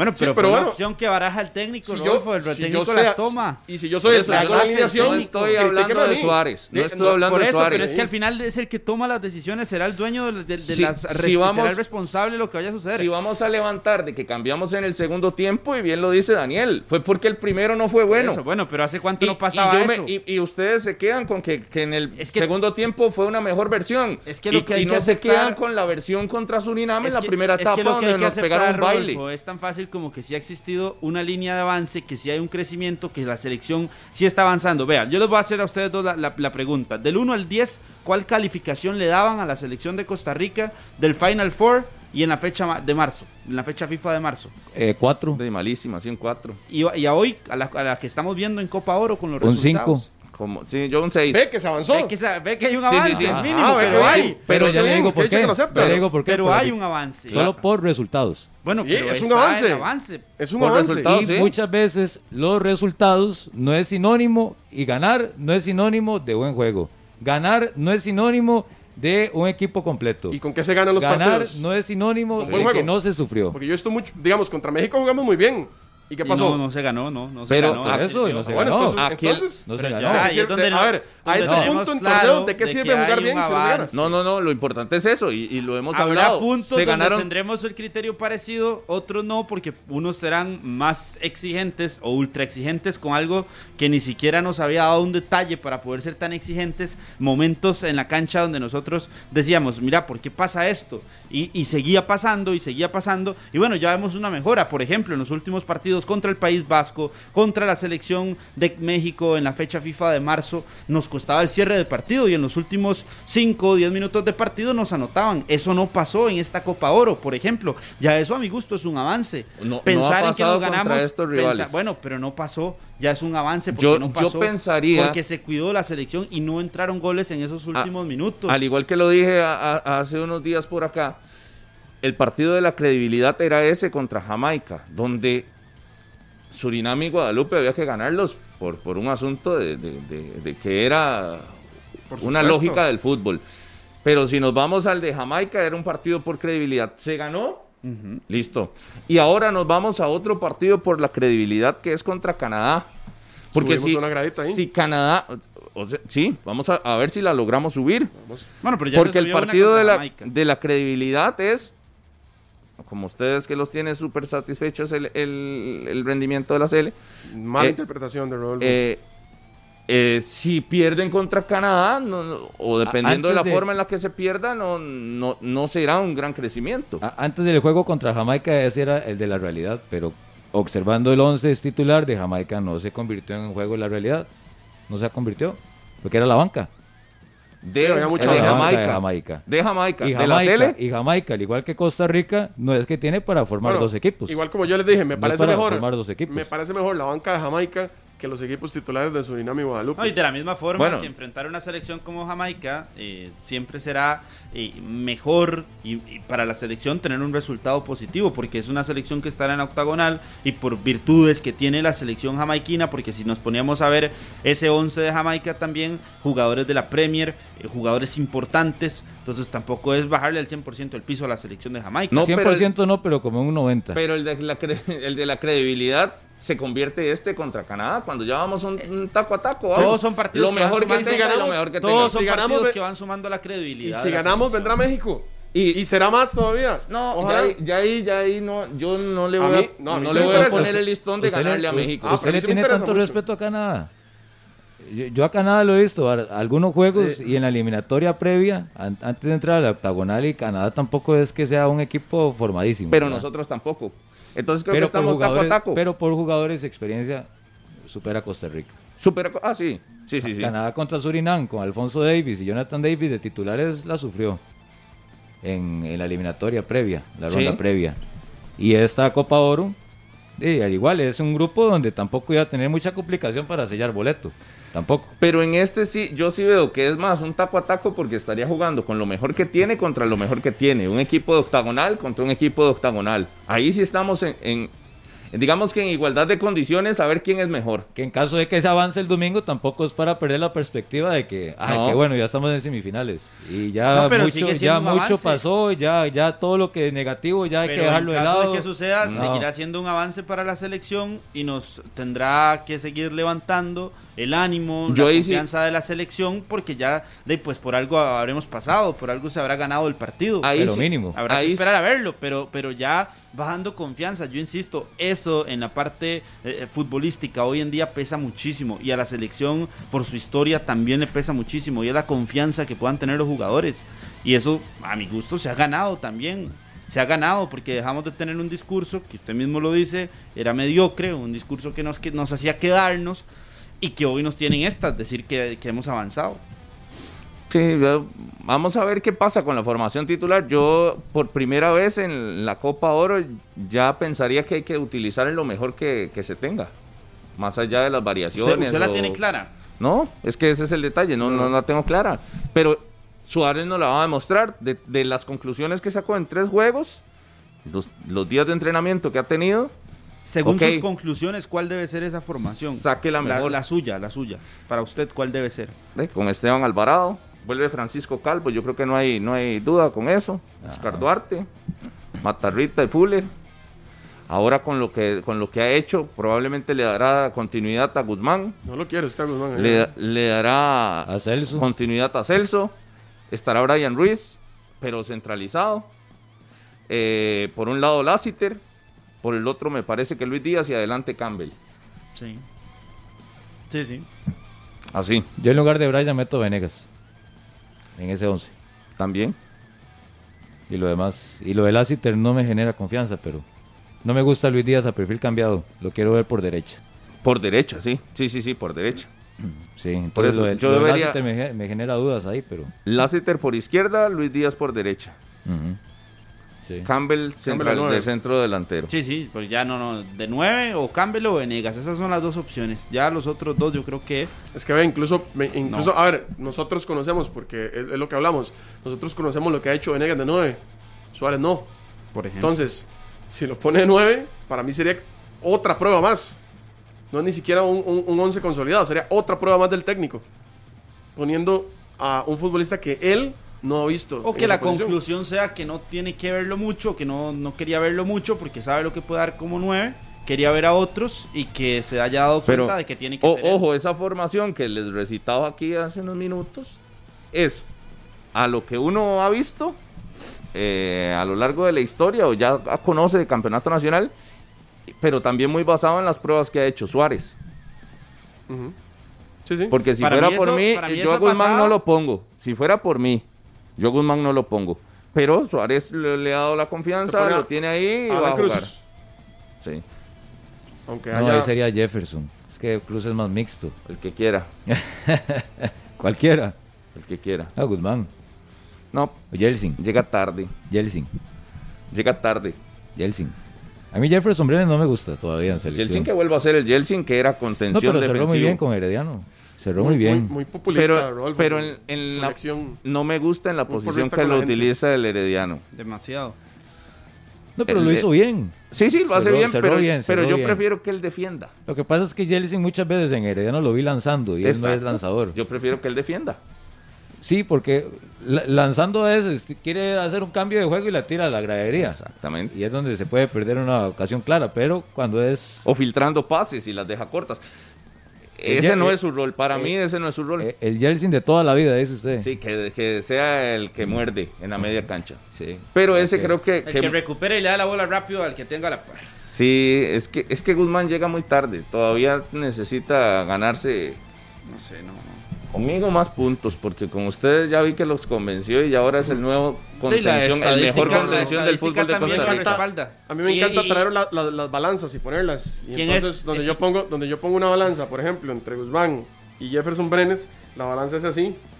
No, no, pero Jefferson más, baja. más, más, más, más, Eric. No, pero todavía. ponga balanzas equitativas. Sí, sí, sí. Sí, Yo sí. Pongo una balanza. Jefferson Brenes, ¿cuántos partidos tiene? Sí. Bueno, si usted me- Internacionales. por eso, si usted, me, si usted me dice a quién tengo que poner el domingo y lo pongo en una balanza, pesa más David Guzmán. No, pero Es sobre como los que si usted pusiera en la balanza a, a Yael López por posición natural con Cristian Gamboa. Pero es que Por supuesto. Sí, ahí ya, y Sí, sí. ahí no tiene Ey, ni, ni- pero- ni pero que subir, Rodolfo- ni que subirse. Rodolfo lo, quiere, Rodolfo lo quiere poner en lugar de Guzmán. Corrió. A Alan Cruz. También, igual se, se, se inclina. El nivel de Alan Cruz está por el nivel bajísimo. de la última Sí. de la Copa Oro. Por eso, por eso. Pero ¿quién es el mejor contención de nuestro fútbol? Es que no, no, no hay. un Yo mejor- pondría- mejor para mí es, insisto, David Guzmán. Ok. Lástima que hace un mes no decía eso en el campeonato nacional, pero bueno. No, actualmente, es el suyo. actualmente, es que estamos hablando hoy. Sí, sí, a ver, usted me dice 23 Tejeda, por supuesto julio. me gustaría ver a Tejeda también, pero no está. 23 de No, no, julio, no, hoy. exacto. Hoy, yo me eso baso fue- en lo que está en la Copa Oro en este momento. Eso fue eso, lo que hoy es aclaré. el mejor. Eso fue lo que aclaré, que es lo que tiene Suárez y son las decisiones que ha tomado Suárez, entonces nos lleva ahí. Pero si fuera por, por gusto y ya pensando en una eliminatoria, no preferiría a Yeltsin. Sí, En este 2021 el mejor es Yeltsin. Sí, sí, yo también, yo los- también me quedo con En Jason. este año. Ah, pero a hoy es. es- es- Eso que fue, eso fue lo que yo dije, que, que Suárez nos ha llevado y la conformación de la Copa Oro está ahí. Lo que pasa es que ahí es donde entra el tema de si él va a confiar en lo que ya vio o en lo que le van a contar. Porque hey, muy, muy bonito que nosotros vengamos y que también los, los asistentes y, y la gente que trabaja en la federación le diga, es que Yeltsin es muy bueno, Mm. pero no lo ha visto. Igual Y- te dije con Gamboa, igual con Manfred. Sí, Por dicha el campeonato empieza el martes. Y ahora sí puede empezar Empieza a ver martes. partidos. Ya hay ¿cuántos- horarios. Ya allá se los puede ver en Estados, ojalá el martes. Ya hay horarios. Ya Ahí. le contaron a la gente cuáles son los horarios de la jornada número bueno, uno. tal vez, tal vez No, ve aquí. ¿verdad? Ayer, no. No, no he bajado la que los vea ¿Usted, ya. usted qué dice? ¿Que, ¿Que Suárez ve los partidos desde Estados Unidos o los viene a ver aquí de una vez? No, yo creo que los vea ya. Desde ya. Desde allá. Sí. No va a estar enfocado en México primero. No, y no sabemos. Tal vez venga aquí al... al... Ah, usted dice que puede estar el lunes Sí, aquí. sí, ya, ya perfectamente puede venir Ah, a los estadios. No, no, pero Canadá usted la ve, le usted lo ve aquí, usted lo ve aquí. No, a Canadá se le gana. Yo creería que no. Yo, no, creería yo que, que ganamos, creo que pero... Canadá, de lo que hemos visto de Canadá, contra Martinica pudo haber, bueno, Bueno, yo puse México, pero Honduras no juega mal. Puede pegar un susto. Hmm, no sé. A se México no lo he visto bien. Para los Es que- mexicanos. Sería, sería un golpe duro. México está bajo de nivel también. Claro. Lo que pasa es que el partido de Honduras con Qatar también Sí, sí, mucho que desear. Ese era otro, ese era otro. Honduras venía creciendo, entre comillas, venía creciendo, sacando pecho. Y llegó Qatar. Honduras, Honduras perdió figuras importantes, ¿verdad? Por lesión. Sí, pero Tuvo que aún así viajar- te condiciona. Ha Tuvo que como viajar cinco. Rorro, a tuvo que viajar Andy Najar también. Iba Rorro para allá. Sí, sí, sí. No, pero es que esa Phoenix. selección de Qatar hay que tenerle cuidado. Es, Ah, in- es increíble decir esto, pero sí. Sí, sí, sí. O sea, eh, Qatar, a- Qatar en CONCACAF, de cierta amenaza. forma hace fiesta, hace Es- fiesta. Ah, es una amenaza. Es Sí, una sí, sí. amenaza. A algunas selecciones. Y no juega mal. No, Yo prefiero ver un partido de Qatar que uno de, de Trinidad y Tobago. Una O selección uno de, o uno de. Granada. Sí, sí, Buen sí. toque de balón. Y preparándose para lo que va a ser la Copa del Mundo que organiza. En ¿verdad? eso andan, en eso andan. Solo le falta participar en la Euro. Bueno, pero están en la eliminatoria europea, en uno de los grupos de la eliminatoria, siendo partícipes como partidos amistosos. Sí, sí, sí. Pues Entonces, en todos ya- los torneos, en todas las confederaciones, pegando tour. De- el que puede, puede, ¿verdad? el que puede, puede, y de, y la situación económica se lo permite. Bueno, vinieron, a ver, no vinieron a participar a la Copa Oro. No, no, no, andan, Están. andan fogueándose para el... Y Para ahí el- están. Sí, para su Copa del Mundo. Nos vamos a una pausa y ya venimos con el repaso de lo que fue la inauguración de los Juegos Olímpicos. Recordemos el partido de Costa Rica, 5 de la tarde, el próximo domingo. Costa Rica contra Canadá, cuartos de final de la Copa Oro para que nos acompañen. Transmisión de Repretel Canal 6 y también de Monumental. 93.5 FM juega la Cele. Después de tres victorias consecutivas, el rival es norteamericano el próximo domingo a las 5 de la tarde para que no se lo pierdan. Y hoy la inauguración, como decíamos, ya venimos con todas las imágenes. Lo mejor de esa inauguración desde Tokio, el desfile de Andrea, de Ian Sancho como abanderados, el resto de la delegación que iba muy bien vestida para darle eh, ese saludo al mundo de que estamos en competencia en estas Olimpiadas allá en Tokio. Una pausa y venimos y además el campeonato nacional que inicia la próxima semana. Esto es 120 minutos. Continuamos en la radio de Costa Rica, aquí en 120 minutos. Eh, recordarles la selección nacional que juega el próximo domingo a las 5 de la tarde por Canal 6 y por Radio Monumental todos los detalles de ese compromiso. Un fin de semana que está cargado de eh, Copa Oro con los cuartos de final que inician el día de mañana y también de Juegos Olímpicos porque ya se llevó a cabo la inauguración y más adelante vamos a tener imágenes y todo el detalle de esta inauguración de los Juegos Olímpicos Tokio 2020. ¿Cómo que Fernán Farrón envió una carta? ¿Qué es eso? ¿Qué es eso? Como una carta. Yo la leí, pero no la guardé. ¿Para quién? Yo no sé si la tienen por ahí. Por favor, pero, ¿Quiere, quiere- quiere que se la lea? Pero léala con el tono que es, ¿verdad? Sí. Vamos a ver, dice, estimada afición, en los últimos días han salido distintas noticias sobre mi persona y la Liga Deportiva Alajuelense. La gran mayoría de estas falsas y sin fundamento alguno. Precisamente por esto quería aclararle a toda la afición que merece una respuesta de mi parte, que no estoy incómodo en el equipo ni nada parecido a esto. Al contrario, Tengo más ganas que nunca de poder ayudar al club y dar la vida en la cancha si es necesario para cumplir los objetivos que tenemos. Claro que no soy perfecto. Como todo ser humano me he equivocado. Tengo un carácter fuerte y eso a veces no es tan bueno. Pero lo importante es que día a día intento mejorar como persona y profesional. Con humildad aceptaré mis errores y les juro que trabajaré duro para ser el mejor en todos los aspectos que sean necesarios. Por último, quería aclarar las calumnias que se han dicho sobre mi relación con el Capi ya que en ningún momento he hecho o haría un mal comentario de mi compañero Brian Ruiz. Por el contrario, solo tengo cosas buenas que decir. Lo estimo mucho y siento completa admiración hacia él. Y estoy muy agradecido por el apoyo y los consejos que siempre me ha dado, porque además de ser un increíble jugador, es una gran persona. Gracias por tomarse el tiempo de leer hasta acá. Fuerte abrazo y que viva la liga. Fernán Faerrón Tristán. Ok, eh, creo que tomó la mejor decisión. creo que tomó la mejor decisión. A mí me parece que no, más bien. De ganar no? más broncas. ¿Cómo no? ¿De la carta? Claro. No, ¿Qué no, desmiente? no, no. Bueno, no, no. La carta, él decide si la hace o no. Sí. Pero tomó la mejor decisión de, de- de echar para atrás, bajar la cabeza para mantenerse en la Liga Pero Deportiva era La mejor no y decir no nada. irse. Era, que, mejor no decir nada. eh, ¿para Porque si no ¿Para con esos, sí, porque si no con esos párrafos que acaba de leer Eric, Ajá.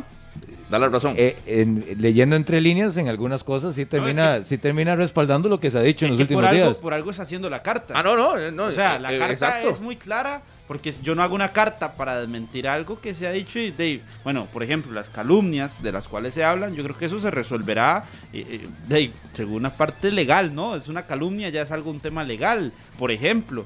Entonces, eh, no, no con una carta así de repente de que, bueno, voy a escribir. Yo creo que aquí es para, esta carta es para ganarse la afición para los aficionados que en algún momento lo estaban tildando de que mejor dieron paso al costado, es para decirles, yo, a mí me representan ustedes, estemos tranquilos ustedes y, y nosotros, pero no por algo se dio una reunión de No, no, con, no. Su, con su No, representante, Carlitos, con su él, papá. él ba- baja las armas, por eso, se pero con la- tranquiliza y lo gana con la afición. y, lo, y lo está demostrando con la carta. Claro. Ya él, él es, en algún momento estaba como muy encendido, Claro. ya se baja y dice, no, mi futuro está en la liga, es mejor quedarme en la liga, que para mí esa era la mejor decisión, no irse O sea, del equipo. Acepta que hizo la, las acepta cosas sus errores, y que, y que- sí. y que ahora le va a Con la carta ya es definitivo, será definitivo ya que entonces se quede, Por- se por quede eso en la digo, liga y en él- la liga le, le- le vayan a, a soportar lo que haya Siento que se está disculpando.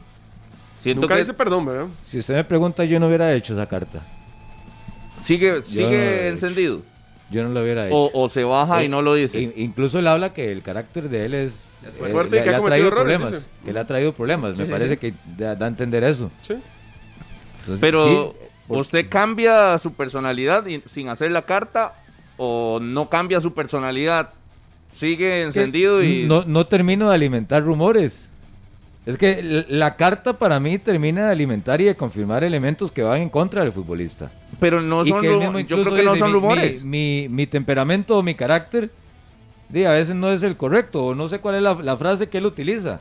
Ajá. Pero, o sea, lo que entiendo y escuchando es que, que a veces no es tan bueno y que obviamente seguro le ha traído consecuencias Sí el carácter que él problemas. tiene. No, no, El exacto. carácter que él tiene. No, él dijo, sí tuve problemas, Sí. sí. tuve problemas y siento que está de esta manera como disculpándose No y diciendo yo- que va a cambiar perdón. su yo forma por lo que de ser. veo, yo por lo que dice veo, perdón. Yo lo que veo en los comentarios es para ganarse la afición y decirles yo, yo, yo quiero estar aquí, quiero Sí, que ustedes me, vean y me respeten como jugador de la liga, porque muchos aficionados sí se habían ido en su contra por las distintas situaciones que salieron. No sé si será así dentro del decir. camerino, pero sí es a mi gusto y por los comentarios usted se pone a leerlos y es la afición dándole el respaldo. Él lo que quería ganarse era el respaldo Se de generó- los aficionados. Previo a esto se había generado como una ola de aficionados criticando al futbolista e incluso pidiendo su salida.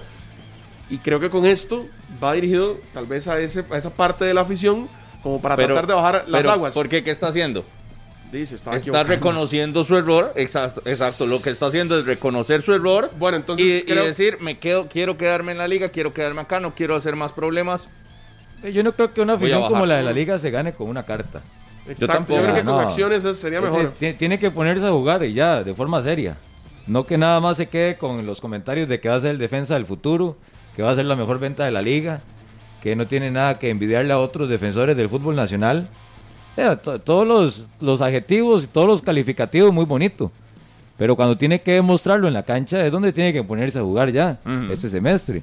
Y no creo que haya quedado tan bien o que ahora el aficionado de la liga ya esté tranquilo luego de leer la carta de Faerón, de que ya el, el ambiente y lo que rodea la figura del futbolista ya todo cambió para bien. Pero, pero Daniel, no hay que ser tan grosero porque en el verde, que es el que nosotros evaluamos, ¿usted tiene alguna queja? No. En el verde siempre ha cumplido.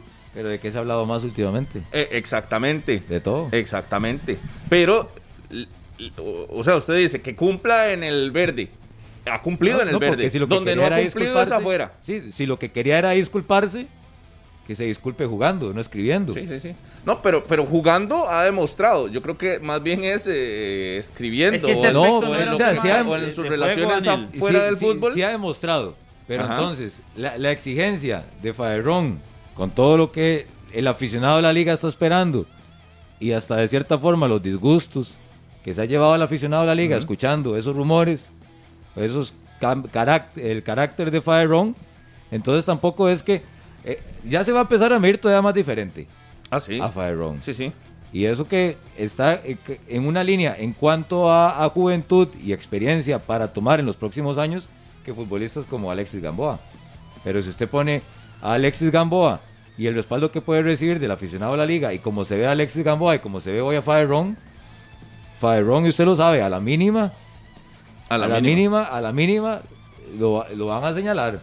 Y eso es lo que él se, les- se está jugando chance y va a tener que demostrarlo más. todavía. Sí, lo que, lo que siento es que tiene que bajarse un poco ya, tranquilidad, dedicarse a jugar. Dedicarse a jugar, escuchar a los de experiencia, escuchar a los que le puedan enseñar. Darse cuenta de que, le, de, que, de que todavía le faltan muchas Pero en el sí fútbol y en los camerinos. El fútbol es una carrera muy corta. que quedarse en la liga es la mejor decisión. Totalmente, O sea, totalmente. bajar, lo, él tenía que hacer, bajarse, eh, reconocer sus errores para quedarse en la liga, sí. Pero ahí a seguir en la lucha y irse al Galaxy. Por eso, pero este no. es un mensaje claro entonces de que seguirá en la liga. ¿Ah, sí? ¿Será que se cayó su préstamo? Es que tiene contrato. No, y además también de, de- No, y no solo que se haya sientan a caído, hablar, pero- la cosas, las, las- las asperezas se eliminan y de mejora la relación. Como si a ustedes no les hubiera pasado, que de tienen momentos tensos con Lo- la lo gente que sí está claro a es me que- A mí me disculpo, yo nunca he tenido que pedir perdón por nada.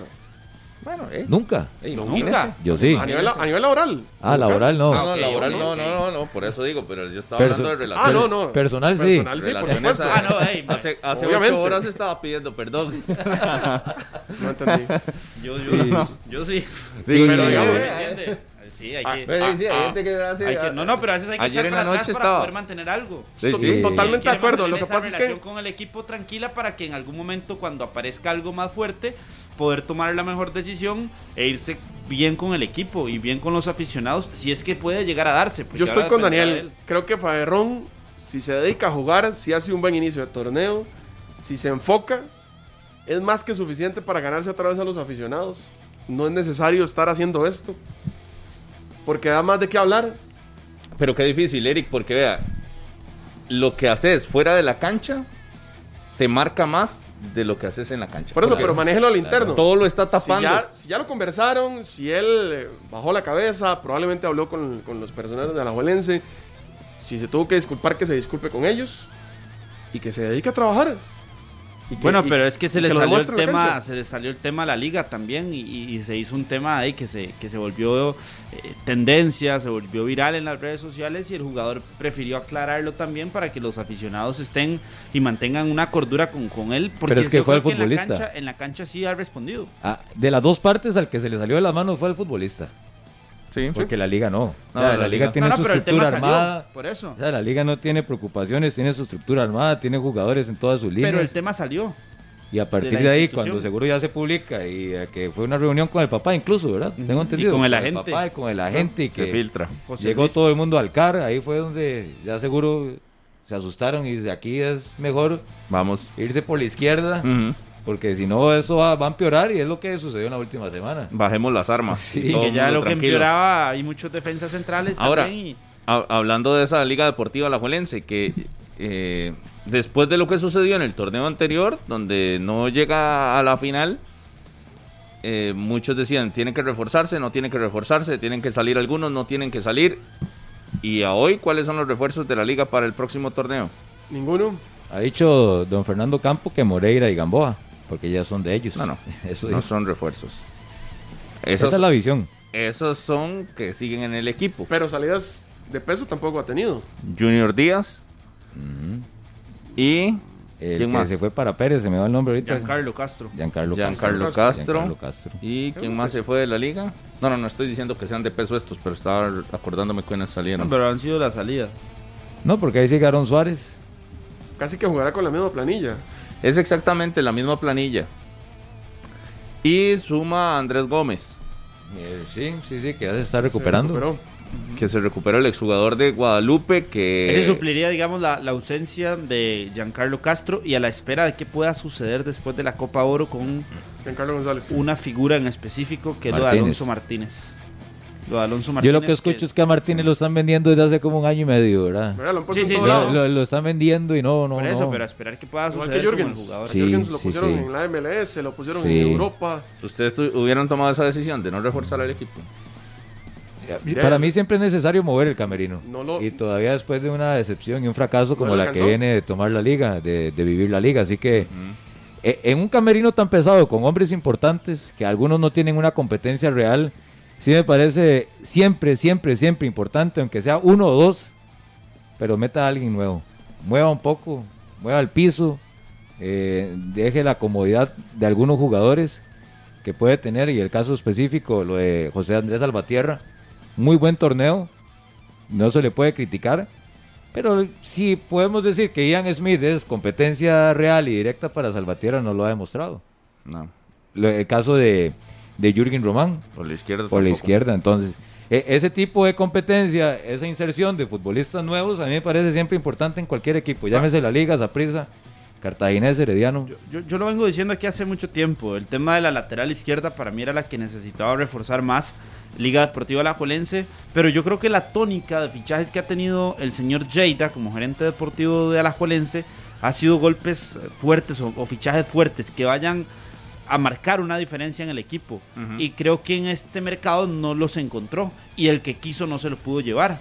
Que fue lo de Keisher Fuller, que, lo, que incluso estaba ya prácticamente todo y después se movieron en el Herediano, lo renovaron y se lo dejaron y no se pudo ir Keisher Fuller. Pero pensando en eso, en eso que ha tenido Jada como gerente deportivo, no, no veo quién pueda reforzar ese equipo como lo, como lo ha hecho Jada. Quién pueda llegar a marcarse una diferencia para decir este es el fichaje que necesita la de. Por de ejemplo, todos los mercados en los que ha estado Lleida, tal vez Daniel lo tenga más referenciado, de todos los torneos, este es el que menos movimientos Sí, no, el hace. que ¿no? menos, El el que que menos. menos, claro. Cuando él llega, me recuerdo Sí. ver, por ejemplo, bueno, cuando fichó a Moreira, cuando fichó a Dylan Flores, de- lo hizo con Junior también. Con Machado, con eh, Saborío. Con Machado, Saborío, Brian, Venegas, Marcel. Que es que el presupuesto de la Juelense está tan alto por los futbolistas que trajo, por el peso de futbolistas que se a es que para mí tiene No, que ser no un. Yo creo que la apuesta es que ya eh, ellos están satisfechos con el equipo que tienen y piensan que fue circunstancial lo del torneo pasado. Y que quieren demostrarlo en este, que fue un accidente. Que fue un accidente Sí. del fútbol. El diría problema es si Maynor, no le sale. Diría Mainitor. El problema es si no le sale la revancha. Eso es, eso es un riesgo, ¿verdad? Porque Sí. hace, de, de hace un año para acá la planilla de la Juelense es muy pesada. Es Sí, que sí, la última, nombres- con es que nombres pesados y caros. seis meses y La más pesada. Pero la de los Sí. últimos seis meses aún más, Eric, porque... Por eso, de, no, pero de un año para acá lo digo porque hace un año, justamente hoy, hace un año, es que Brian Ruiz llega a la Juelense. Mm. Y si usted, si usted toma a, a- a partir de ahí, ahora con, con Moreira, caso de Marcel, Por eso han sido Venegas, refuerzos muy fuertes los que Exacto. han tenido. Entonces, lo que, lo que para ellos yo creo que están esperando es que ya dé frutos lo que han convertido a lo largo de este año del que usted habla y que ya se empieza a ver la cosecha real logrando el título en este torneo. Y que si no se logra el título tendrán que venir gran, cambios fuertes, más fuertes, pesados. Yo, ojo, eso de la liga, de que están apostándole a que fue un accidente, a que todo va a salir bien con estos hombres, también lo veo en el Saprissa, donde todo el- lo malo del torneo anterior sí. se resolvió Sí, y los movimientos son pocos. no tuvo tampoco una contratación No. Porque llamativa de peso. ¿Cuáles son los refuerzos de Saprissa? Yo los refuerzos de Saprissa los califico como refuerzos extraños. Yo los De califico- perfil, de perfil muy bajo Para mí re- reforzó y la sin banca. poco mérito. Eso decir. para llegar. Saprissa reforzó la banca. Sí, sí, la suplencia, definitivamente. Yo creo que ese es el ese término que usa Eric es el adecuado para decir. Pero, y curioso, porque toda la gente hablaba, re- recuerdo a Magnor y aquí que el equipo se le había hecho viejo y que ya no le daban Claro. las piernas a un montón y que Yo ya- lo sigo pensando. y que no de, pero todas esas críticas y que ya el, eh, que ya Barrantes no estaba, que Bolaño no estaba, que Colindres ya no estaba, que todos estos ya no dan. ¿Usted recuerda aquella y ahora todos famosa, dan. a- aquella famosa conferencia de don Juan Carlos? Que una de las promesas, además de que iban a traer asesores internacionales, que se iba a dar un cambio completo de toda la estructura del Saprissa, bueno, ese cambio que lo estoy esperando, que se iba a inaugurar el CES, y no se ha hecho ninguna conferencia, y que se iba a ampliar el, el presupuesto y la planilla iba a ser, exacto. pero un gasto extraordinario, y con con- el título hasta Y que nada, se nada. hicieron para atrás. De Nada, técnico el internacional. Se hicieron para atrás. con el técnico y que Sí. se tuvo que mantener a, a don Mauricio Wright. Yo Ya, no de sé hecho, si aquí fue que tengo la don, fecha de don esa Ángel Luis Catalina llegó, observó todo el panorama y dijo, no, aquí todo está bien. Y como no conocía el, lo que estaba sucediendo tal vez de alguna forma o no, o no conocía bien el país y, el fútbol nacional, Yo de ahí no quiso tengo- tomar decisiones. Yo, yo aquí tengo las notas, porque yo, yo apunto cosas ahí en, en el teléfono. Es, fue el 20 de abril, imagínense esa conferencia. Digo que iban a reestructurar el modelo deportivo, que no iban a escatimar recursos, que van a incorporar un equipo de liga de ascenso. Yo no sé si ya lo hicieron oficial o no, que decían No, que era Uruguay. Pero todavía no, no es No lo han hecho oficial. No, así en las redes de A- esa prisa a- no. asesores Pero externos. sí están trabajando ya con ellos. Sí, asesores externos, que hace, está 15, moviendo. que hace 15 días, o sea, inicios de abril, se inició el CES. Todo Y eso dijo- en la y creo que conferencia. había dicho que dos semanas después de esa conferencia se iba a presentar el, el proyecto del CES en un Sí. video especial y demás. Yo no lo he visto. Y el 20 de abril dijo que en un mes iban a anunciar el técnico del Saprissa. Bueno, lo anunció dos meses después con el título. Y yo esto Con Mauricio escatimar Por, por eso no le sé. digo, ojo los dos, los dos equipos estos, eh, la Liga y Saprissa, que mm, de- tomaron decisiones basados en sus resultados recientes. La Liga que no se alteró mucho, ¿verdad? No se volvió loca a pesar de perder el, el título. Y Saprissa que ganó el título y también fue una anestesia increíble para el, para el problema que tenían. Eh, anestesiado completamente el equipo a nivel deportivo, no hubo salidas masivas, Vuelven no al hubo equipo. llegadas masivas. Vea, es que en el Saprissa vea las llegadas para, para entender el por qué hablamos de la banca. Porque refu- se refuerza con Kevin Chamorro teniendo a Aaron Cruz. Se refuerza con Kevin Espinosa y ya los dos titulares, Auri David, Kendall Waston, ¿verdad? Entonces, no es un refuerzo que llegue a decir, no, yo voy a ser titular, vengo a ser el Oh, titular pero inmediatamente. Ponga ¿verdad? los que salieron. Después. Fue eh, Alejandro Gómez. Espíndola. O sea, mayor, may- mayor peso no tenía en el Espíndola equipo por sale, Chamorro. Espíndola Espinosa. por Kevin Espinosa. ¿Ah? Después sale Jonathan Martínez, viene Josimar Pemberton al, Ahí al- yo no al sé. equipo sapricista. Llega David Ramírez. ahí quedó empate en ese cambio. Ah, llega David Ramírez. Y- Llega también Justin Salinas, porque Uy. viene Regresa. el préstamo, regresa. Y regresa Jalen Haden. Esos son los seis hasta el momento nuevos con respecto al torneo anterior del Saprissa, Todavía anda por ahí eh, el, el nombre de David Vega en el aire. que estuvo entrenando con, Con San, San Carlos, Carlos. haciendo pretemporada. Pero ahí como refuerzo, De, de refuerzos. eso solo Chamorro. Sí, y por su proyección. Sí, bueno. tampoco torneo va a venir a ser titular. iniciar- el torneo lo va a iniciar eh, Aaron Cruz. No va a ser el titular del Saprissa. Y tampoco es que Chamorro sea el portero No, no, de- no. de- del liderazgo absoluto que, que tanto. Porque si, si algo se critica de Aarón es que no tiene ese liderazgo o esa voz de fuerza. Y Chamorro de- tan menos. No, no.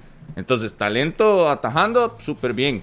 Pero eh, la figura esa de, de ser el guardameta líder y. y Chamorro demás, llega para que cuando sea titular haga un par de torneos buenos y busque una opción afuera. Es la proyección. Sí, sí, sí, sí. Y sea una buena, buena. Ay, y, y todo bien. Ni siquiera es responsabilidad de él tener ese liderazgo porque es- súper joven. Para mí es un proyecto. Yo sigo poniendo la formación del Saprissa, este, o la formación o la posible formación del Saprissa a la par de la de la liga y seguiré viendo mejor a la, a la de la liga por planilla. a la de la liga. Vamos a una pausa, pero antes nada más quería recordarles las eh, fechas de campeonato nacional que inicia la próxima semana, el martes.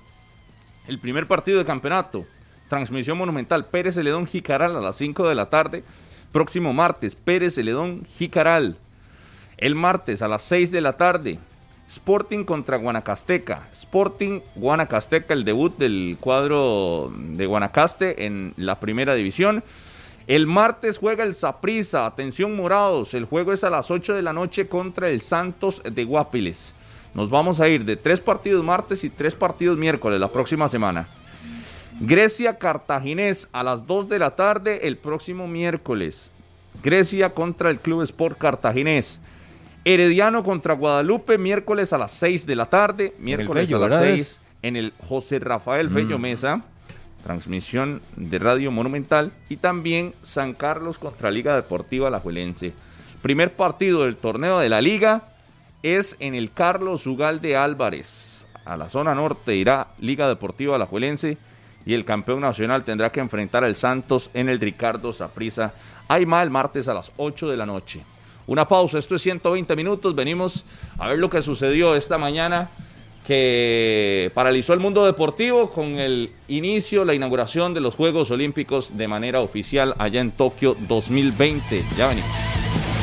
Continuamos en la radio de Costa Rica, 120 minutos. eh, esta mañana la ceremonia de inauguración en Tokio. Vamos a ver las imágenes en Canal 11 y a referenciar también para todos ustedes lo que sucedió en una ceremonia con eh, muchos detalles tecnológicos. eh, algunos tienen más expectativas para este tipo de eventos. Otros creen que estuvo bonita la, la- la ceremonia de inauguración.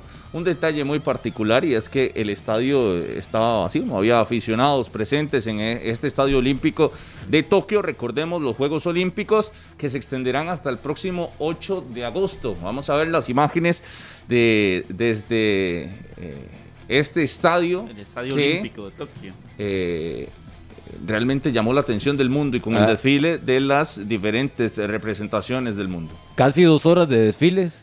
Hay que tomar en cuenta que eh, se respetó el orden alfabético japonés. Así que eh, primero fue Grecia, como es costumbre, por hacer la, la cuna de los Juegos Olímpicos. Luego estuvo eh, la- el, el representativo de los refugiados, refugiados olímpicos, y luego Irlanda.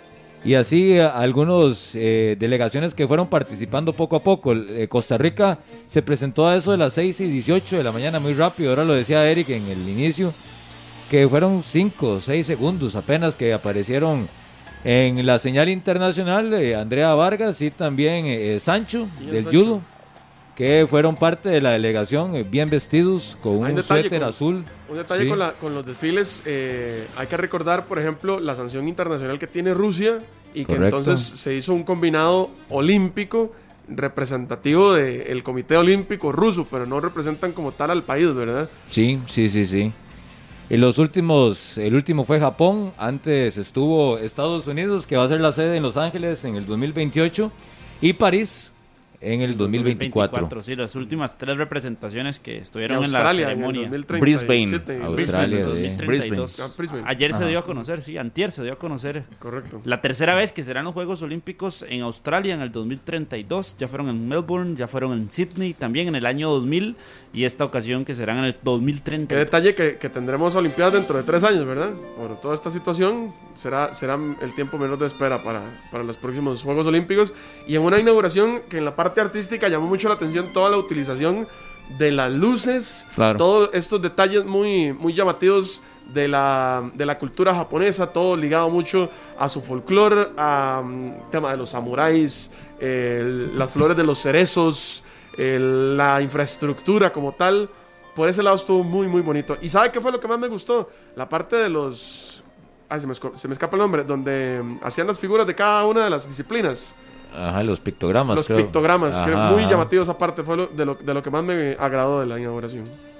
Los drones. Los eh, drones. La parte drone del fue planeta. espectacular. Yo me quedo con eso. Del planeta, sí. Eso, eso Sí, fue sí. espectacular. Fueron más de cuántos drones? De 1800. 1800. Eh, es que eso acá no lo 1854, que era el tenemos. dato. No, no, no. Eh, No, no. Y quién sabe si La lo vamos mayoría a de lo que vimos no lo tenemos aquí. A ver. Por allá del 2050 lo tendremos acá en Lo que Costa tenemos Rica. es esa máquina que estamos viendo de correr nada más. El resto. Sí, pero, pero esos, esos son los detalles, porque las luces son muy bonitas y demás, pero ya estamos acostumbrados a ver el- un espectáculos de luces, los juegos eh, Artificiales. artificiales. también, pero ya ver este, este conjunto de drones formando una figura en el cielo, Y con el cambio de luces en el cielo, de con los la drones, coordinación, ajá. la formación de esos drones, yo nada más me imaginaba eh, la forma y me lo preguntaba cómo se está manejando eh, hacer eso con esos drones, con esos más de 1800 drones a la perfección para que saliera eh, tal figura y que son parte de los detalles que tiene cada inauguración, ¿verdad? En los distintos Juegos Olímpicos siempre hay un detalle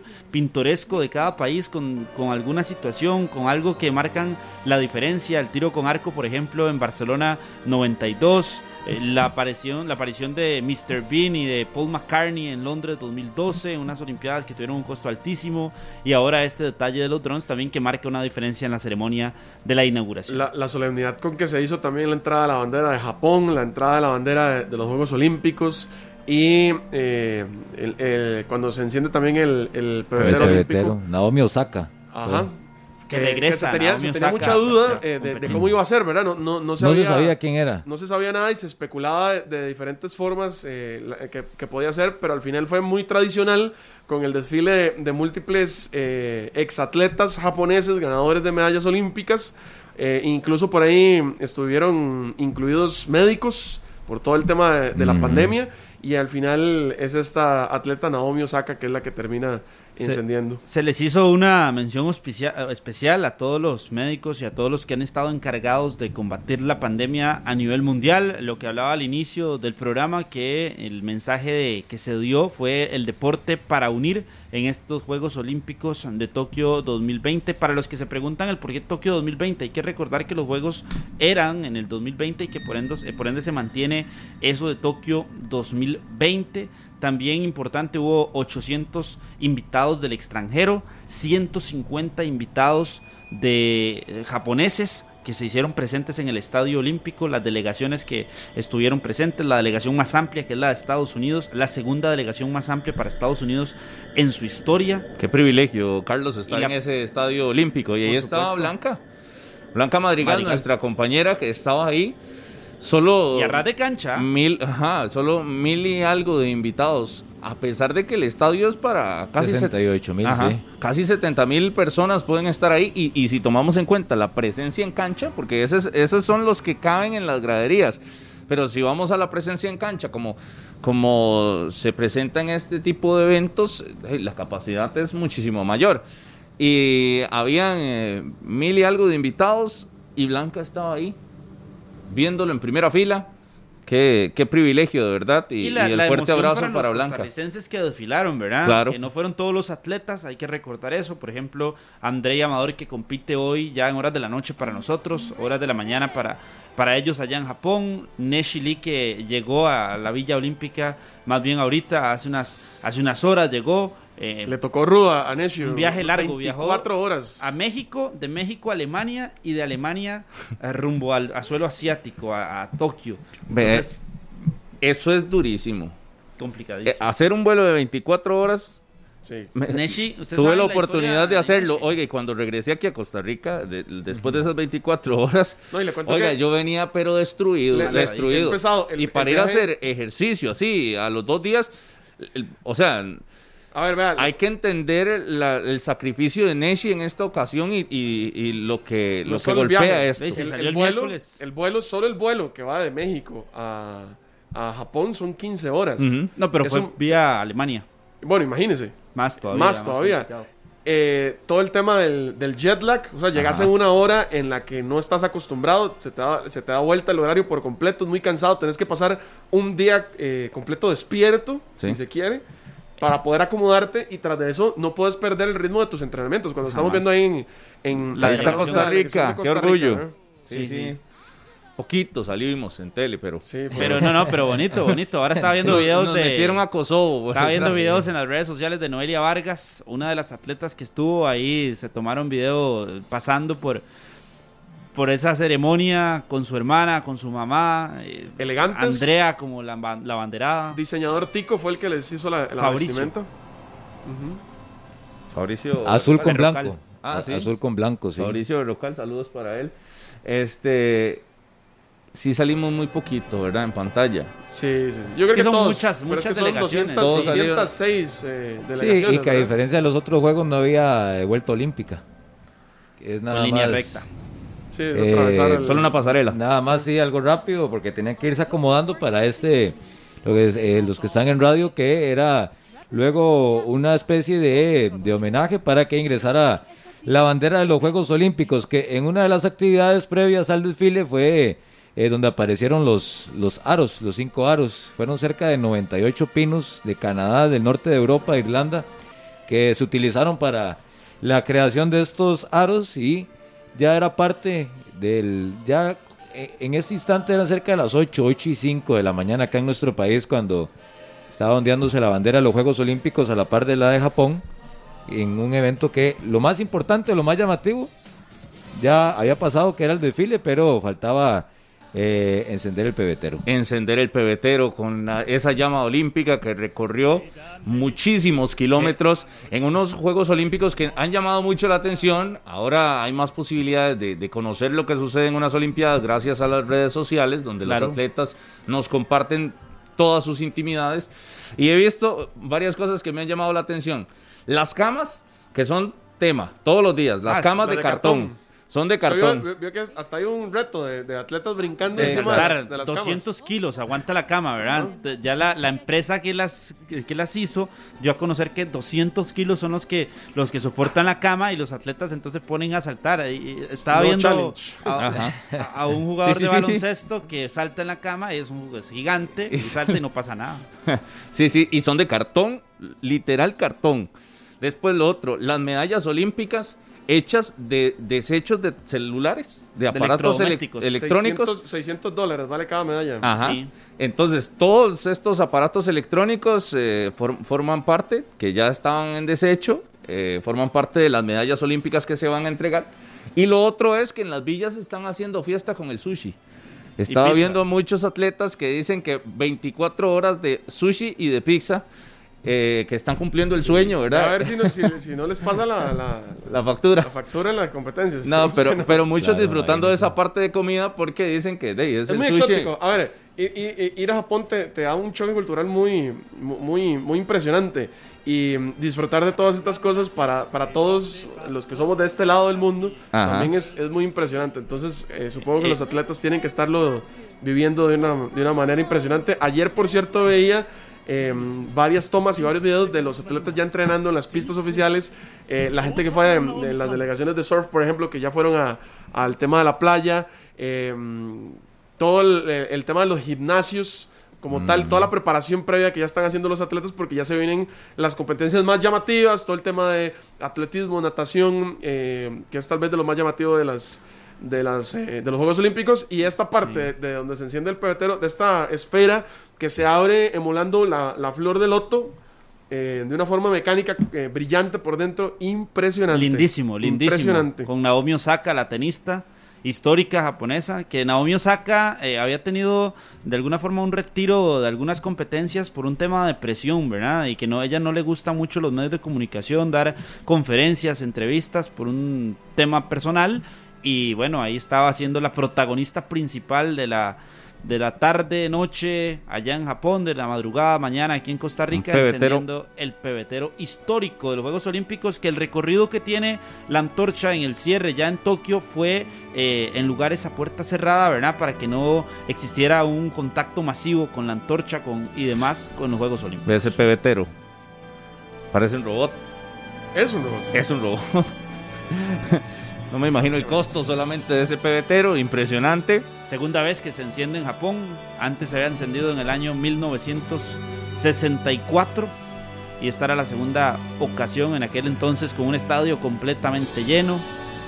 Lo que pasa es que de, la- de las formas de encender el pebetero, yo me quedo con la de Atlanta, claro. Con la flecha. Claro, la No, flecha. eso fue en Barcelona. En Barcelona, perdón. Sí. Sí, esa fue En Barcelona. 92.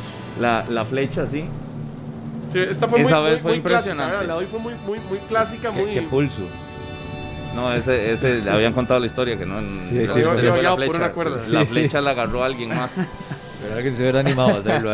pegada. Pero muy buena la iniciativa porque todos nos No, comimos. no, fue diferente, claro. Todos nos comimos. La finta, don- la finta. Sí, claro. ¿Se acuerda? No, no me acuerdo si fue en- en Londres o en Brasil que pusieron incluso a un atleta a correr por el estadio, ¿se acuerda? Que con unas cuerdas él iba corriendo. Gigante. Ajá. Era, era, era muy, muy bonito. La de ¿Dónde este fue? año, Esa no, me- no recuerdo. creo sí. que fue la de Londres. La de este año fue un poquito más eh, apagada en el Básica. sentido de que no, más básica, pero es pensado también por un tema de presupuesto. Hay que, hay que recordar que la organización del- de las Olimpiadas está perdiendo muchos millones de dólares por y el que se ha tema de gastado las miles de más, ¿verdad? Lo- Ajá. de lo previsto. En un inicio, ayer estaba repasando, eran 12 mil millones de dólares lo que tenían previsto gastar y ya pues, se ha superado eso muy, muy fuerte. 22 mil supuestamente, ya Sí, van. imagínese. Y, y- y no han empezado los juegos.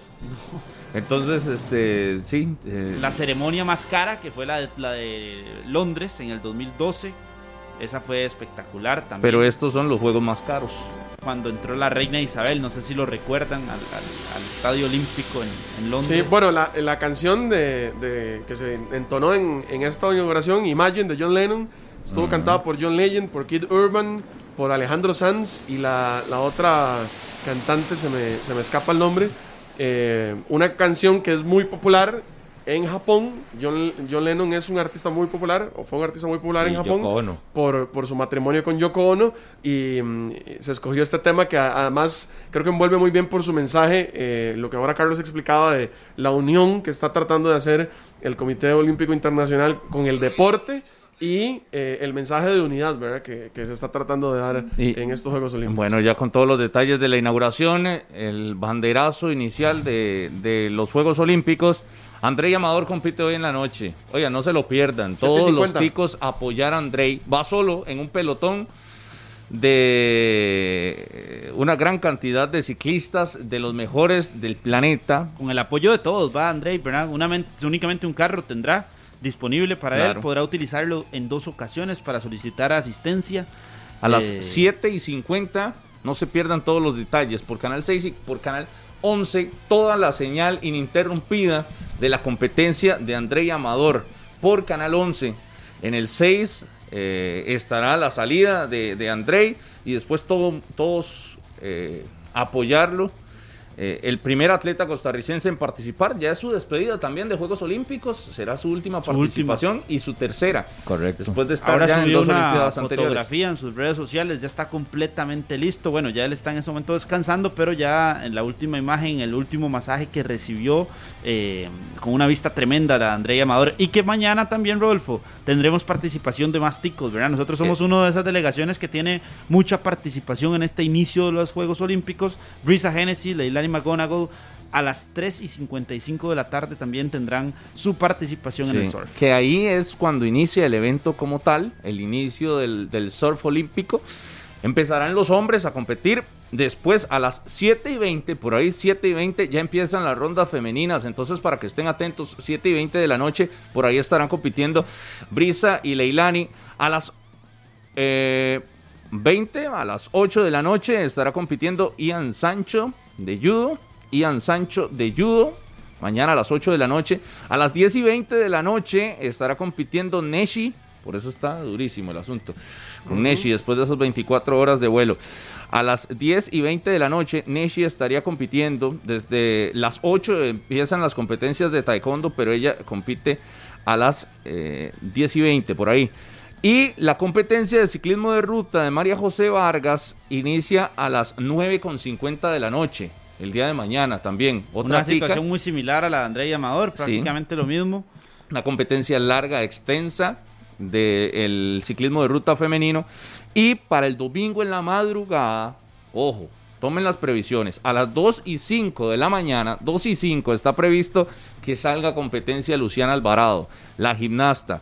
La gimnasta eh, costarricense, así que en total son 1, 2, 3, 4, 5, Ahí 6, estaremos, ¿verdad? 7 Junto ticos. a- junto a Daniel Martínez. Imagínese. En la narración. Ya Siete está narrando, ticos. ya está practicando Carlos. Siete ticos estarán en Espero que esté bien competencia afiladito, ¿verdad? Con los datos. de aquí al domingo. De aquí al domingo. Esos son los del fin de semana. André Amador, Brisa Genesis, Leilani, Neshi, Ian Sancho, María José Vargas y Luciana Alvarado. Todos este fin de semana.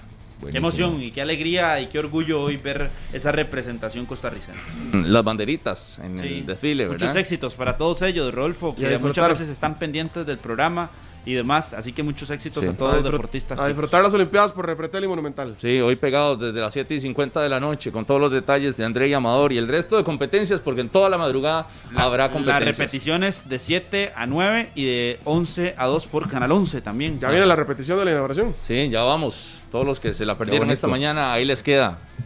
Esto fue 120 minutos, que la pasen bien. Este programa fue una producción de Radio Monumental.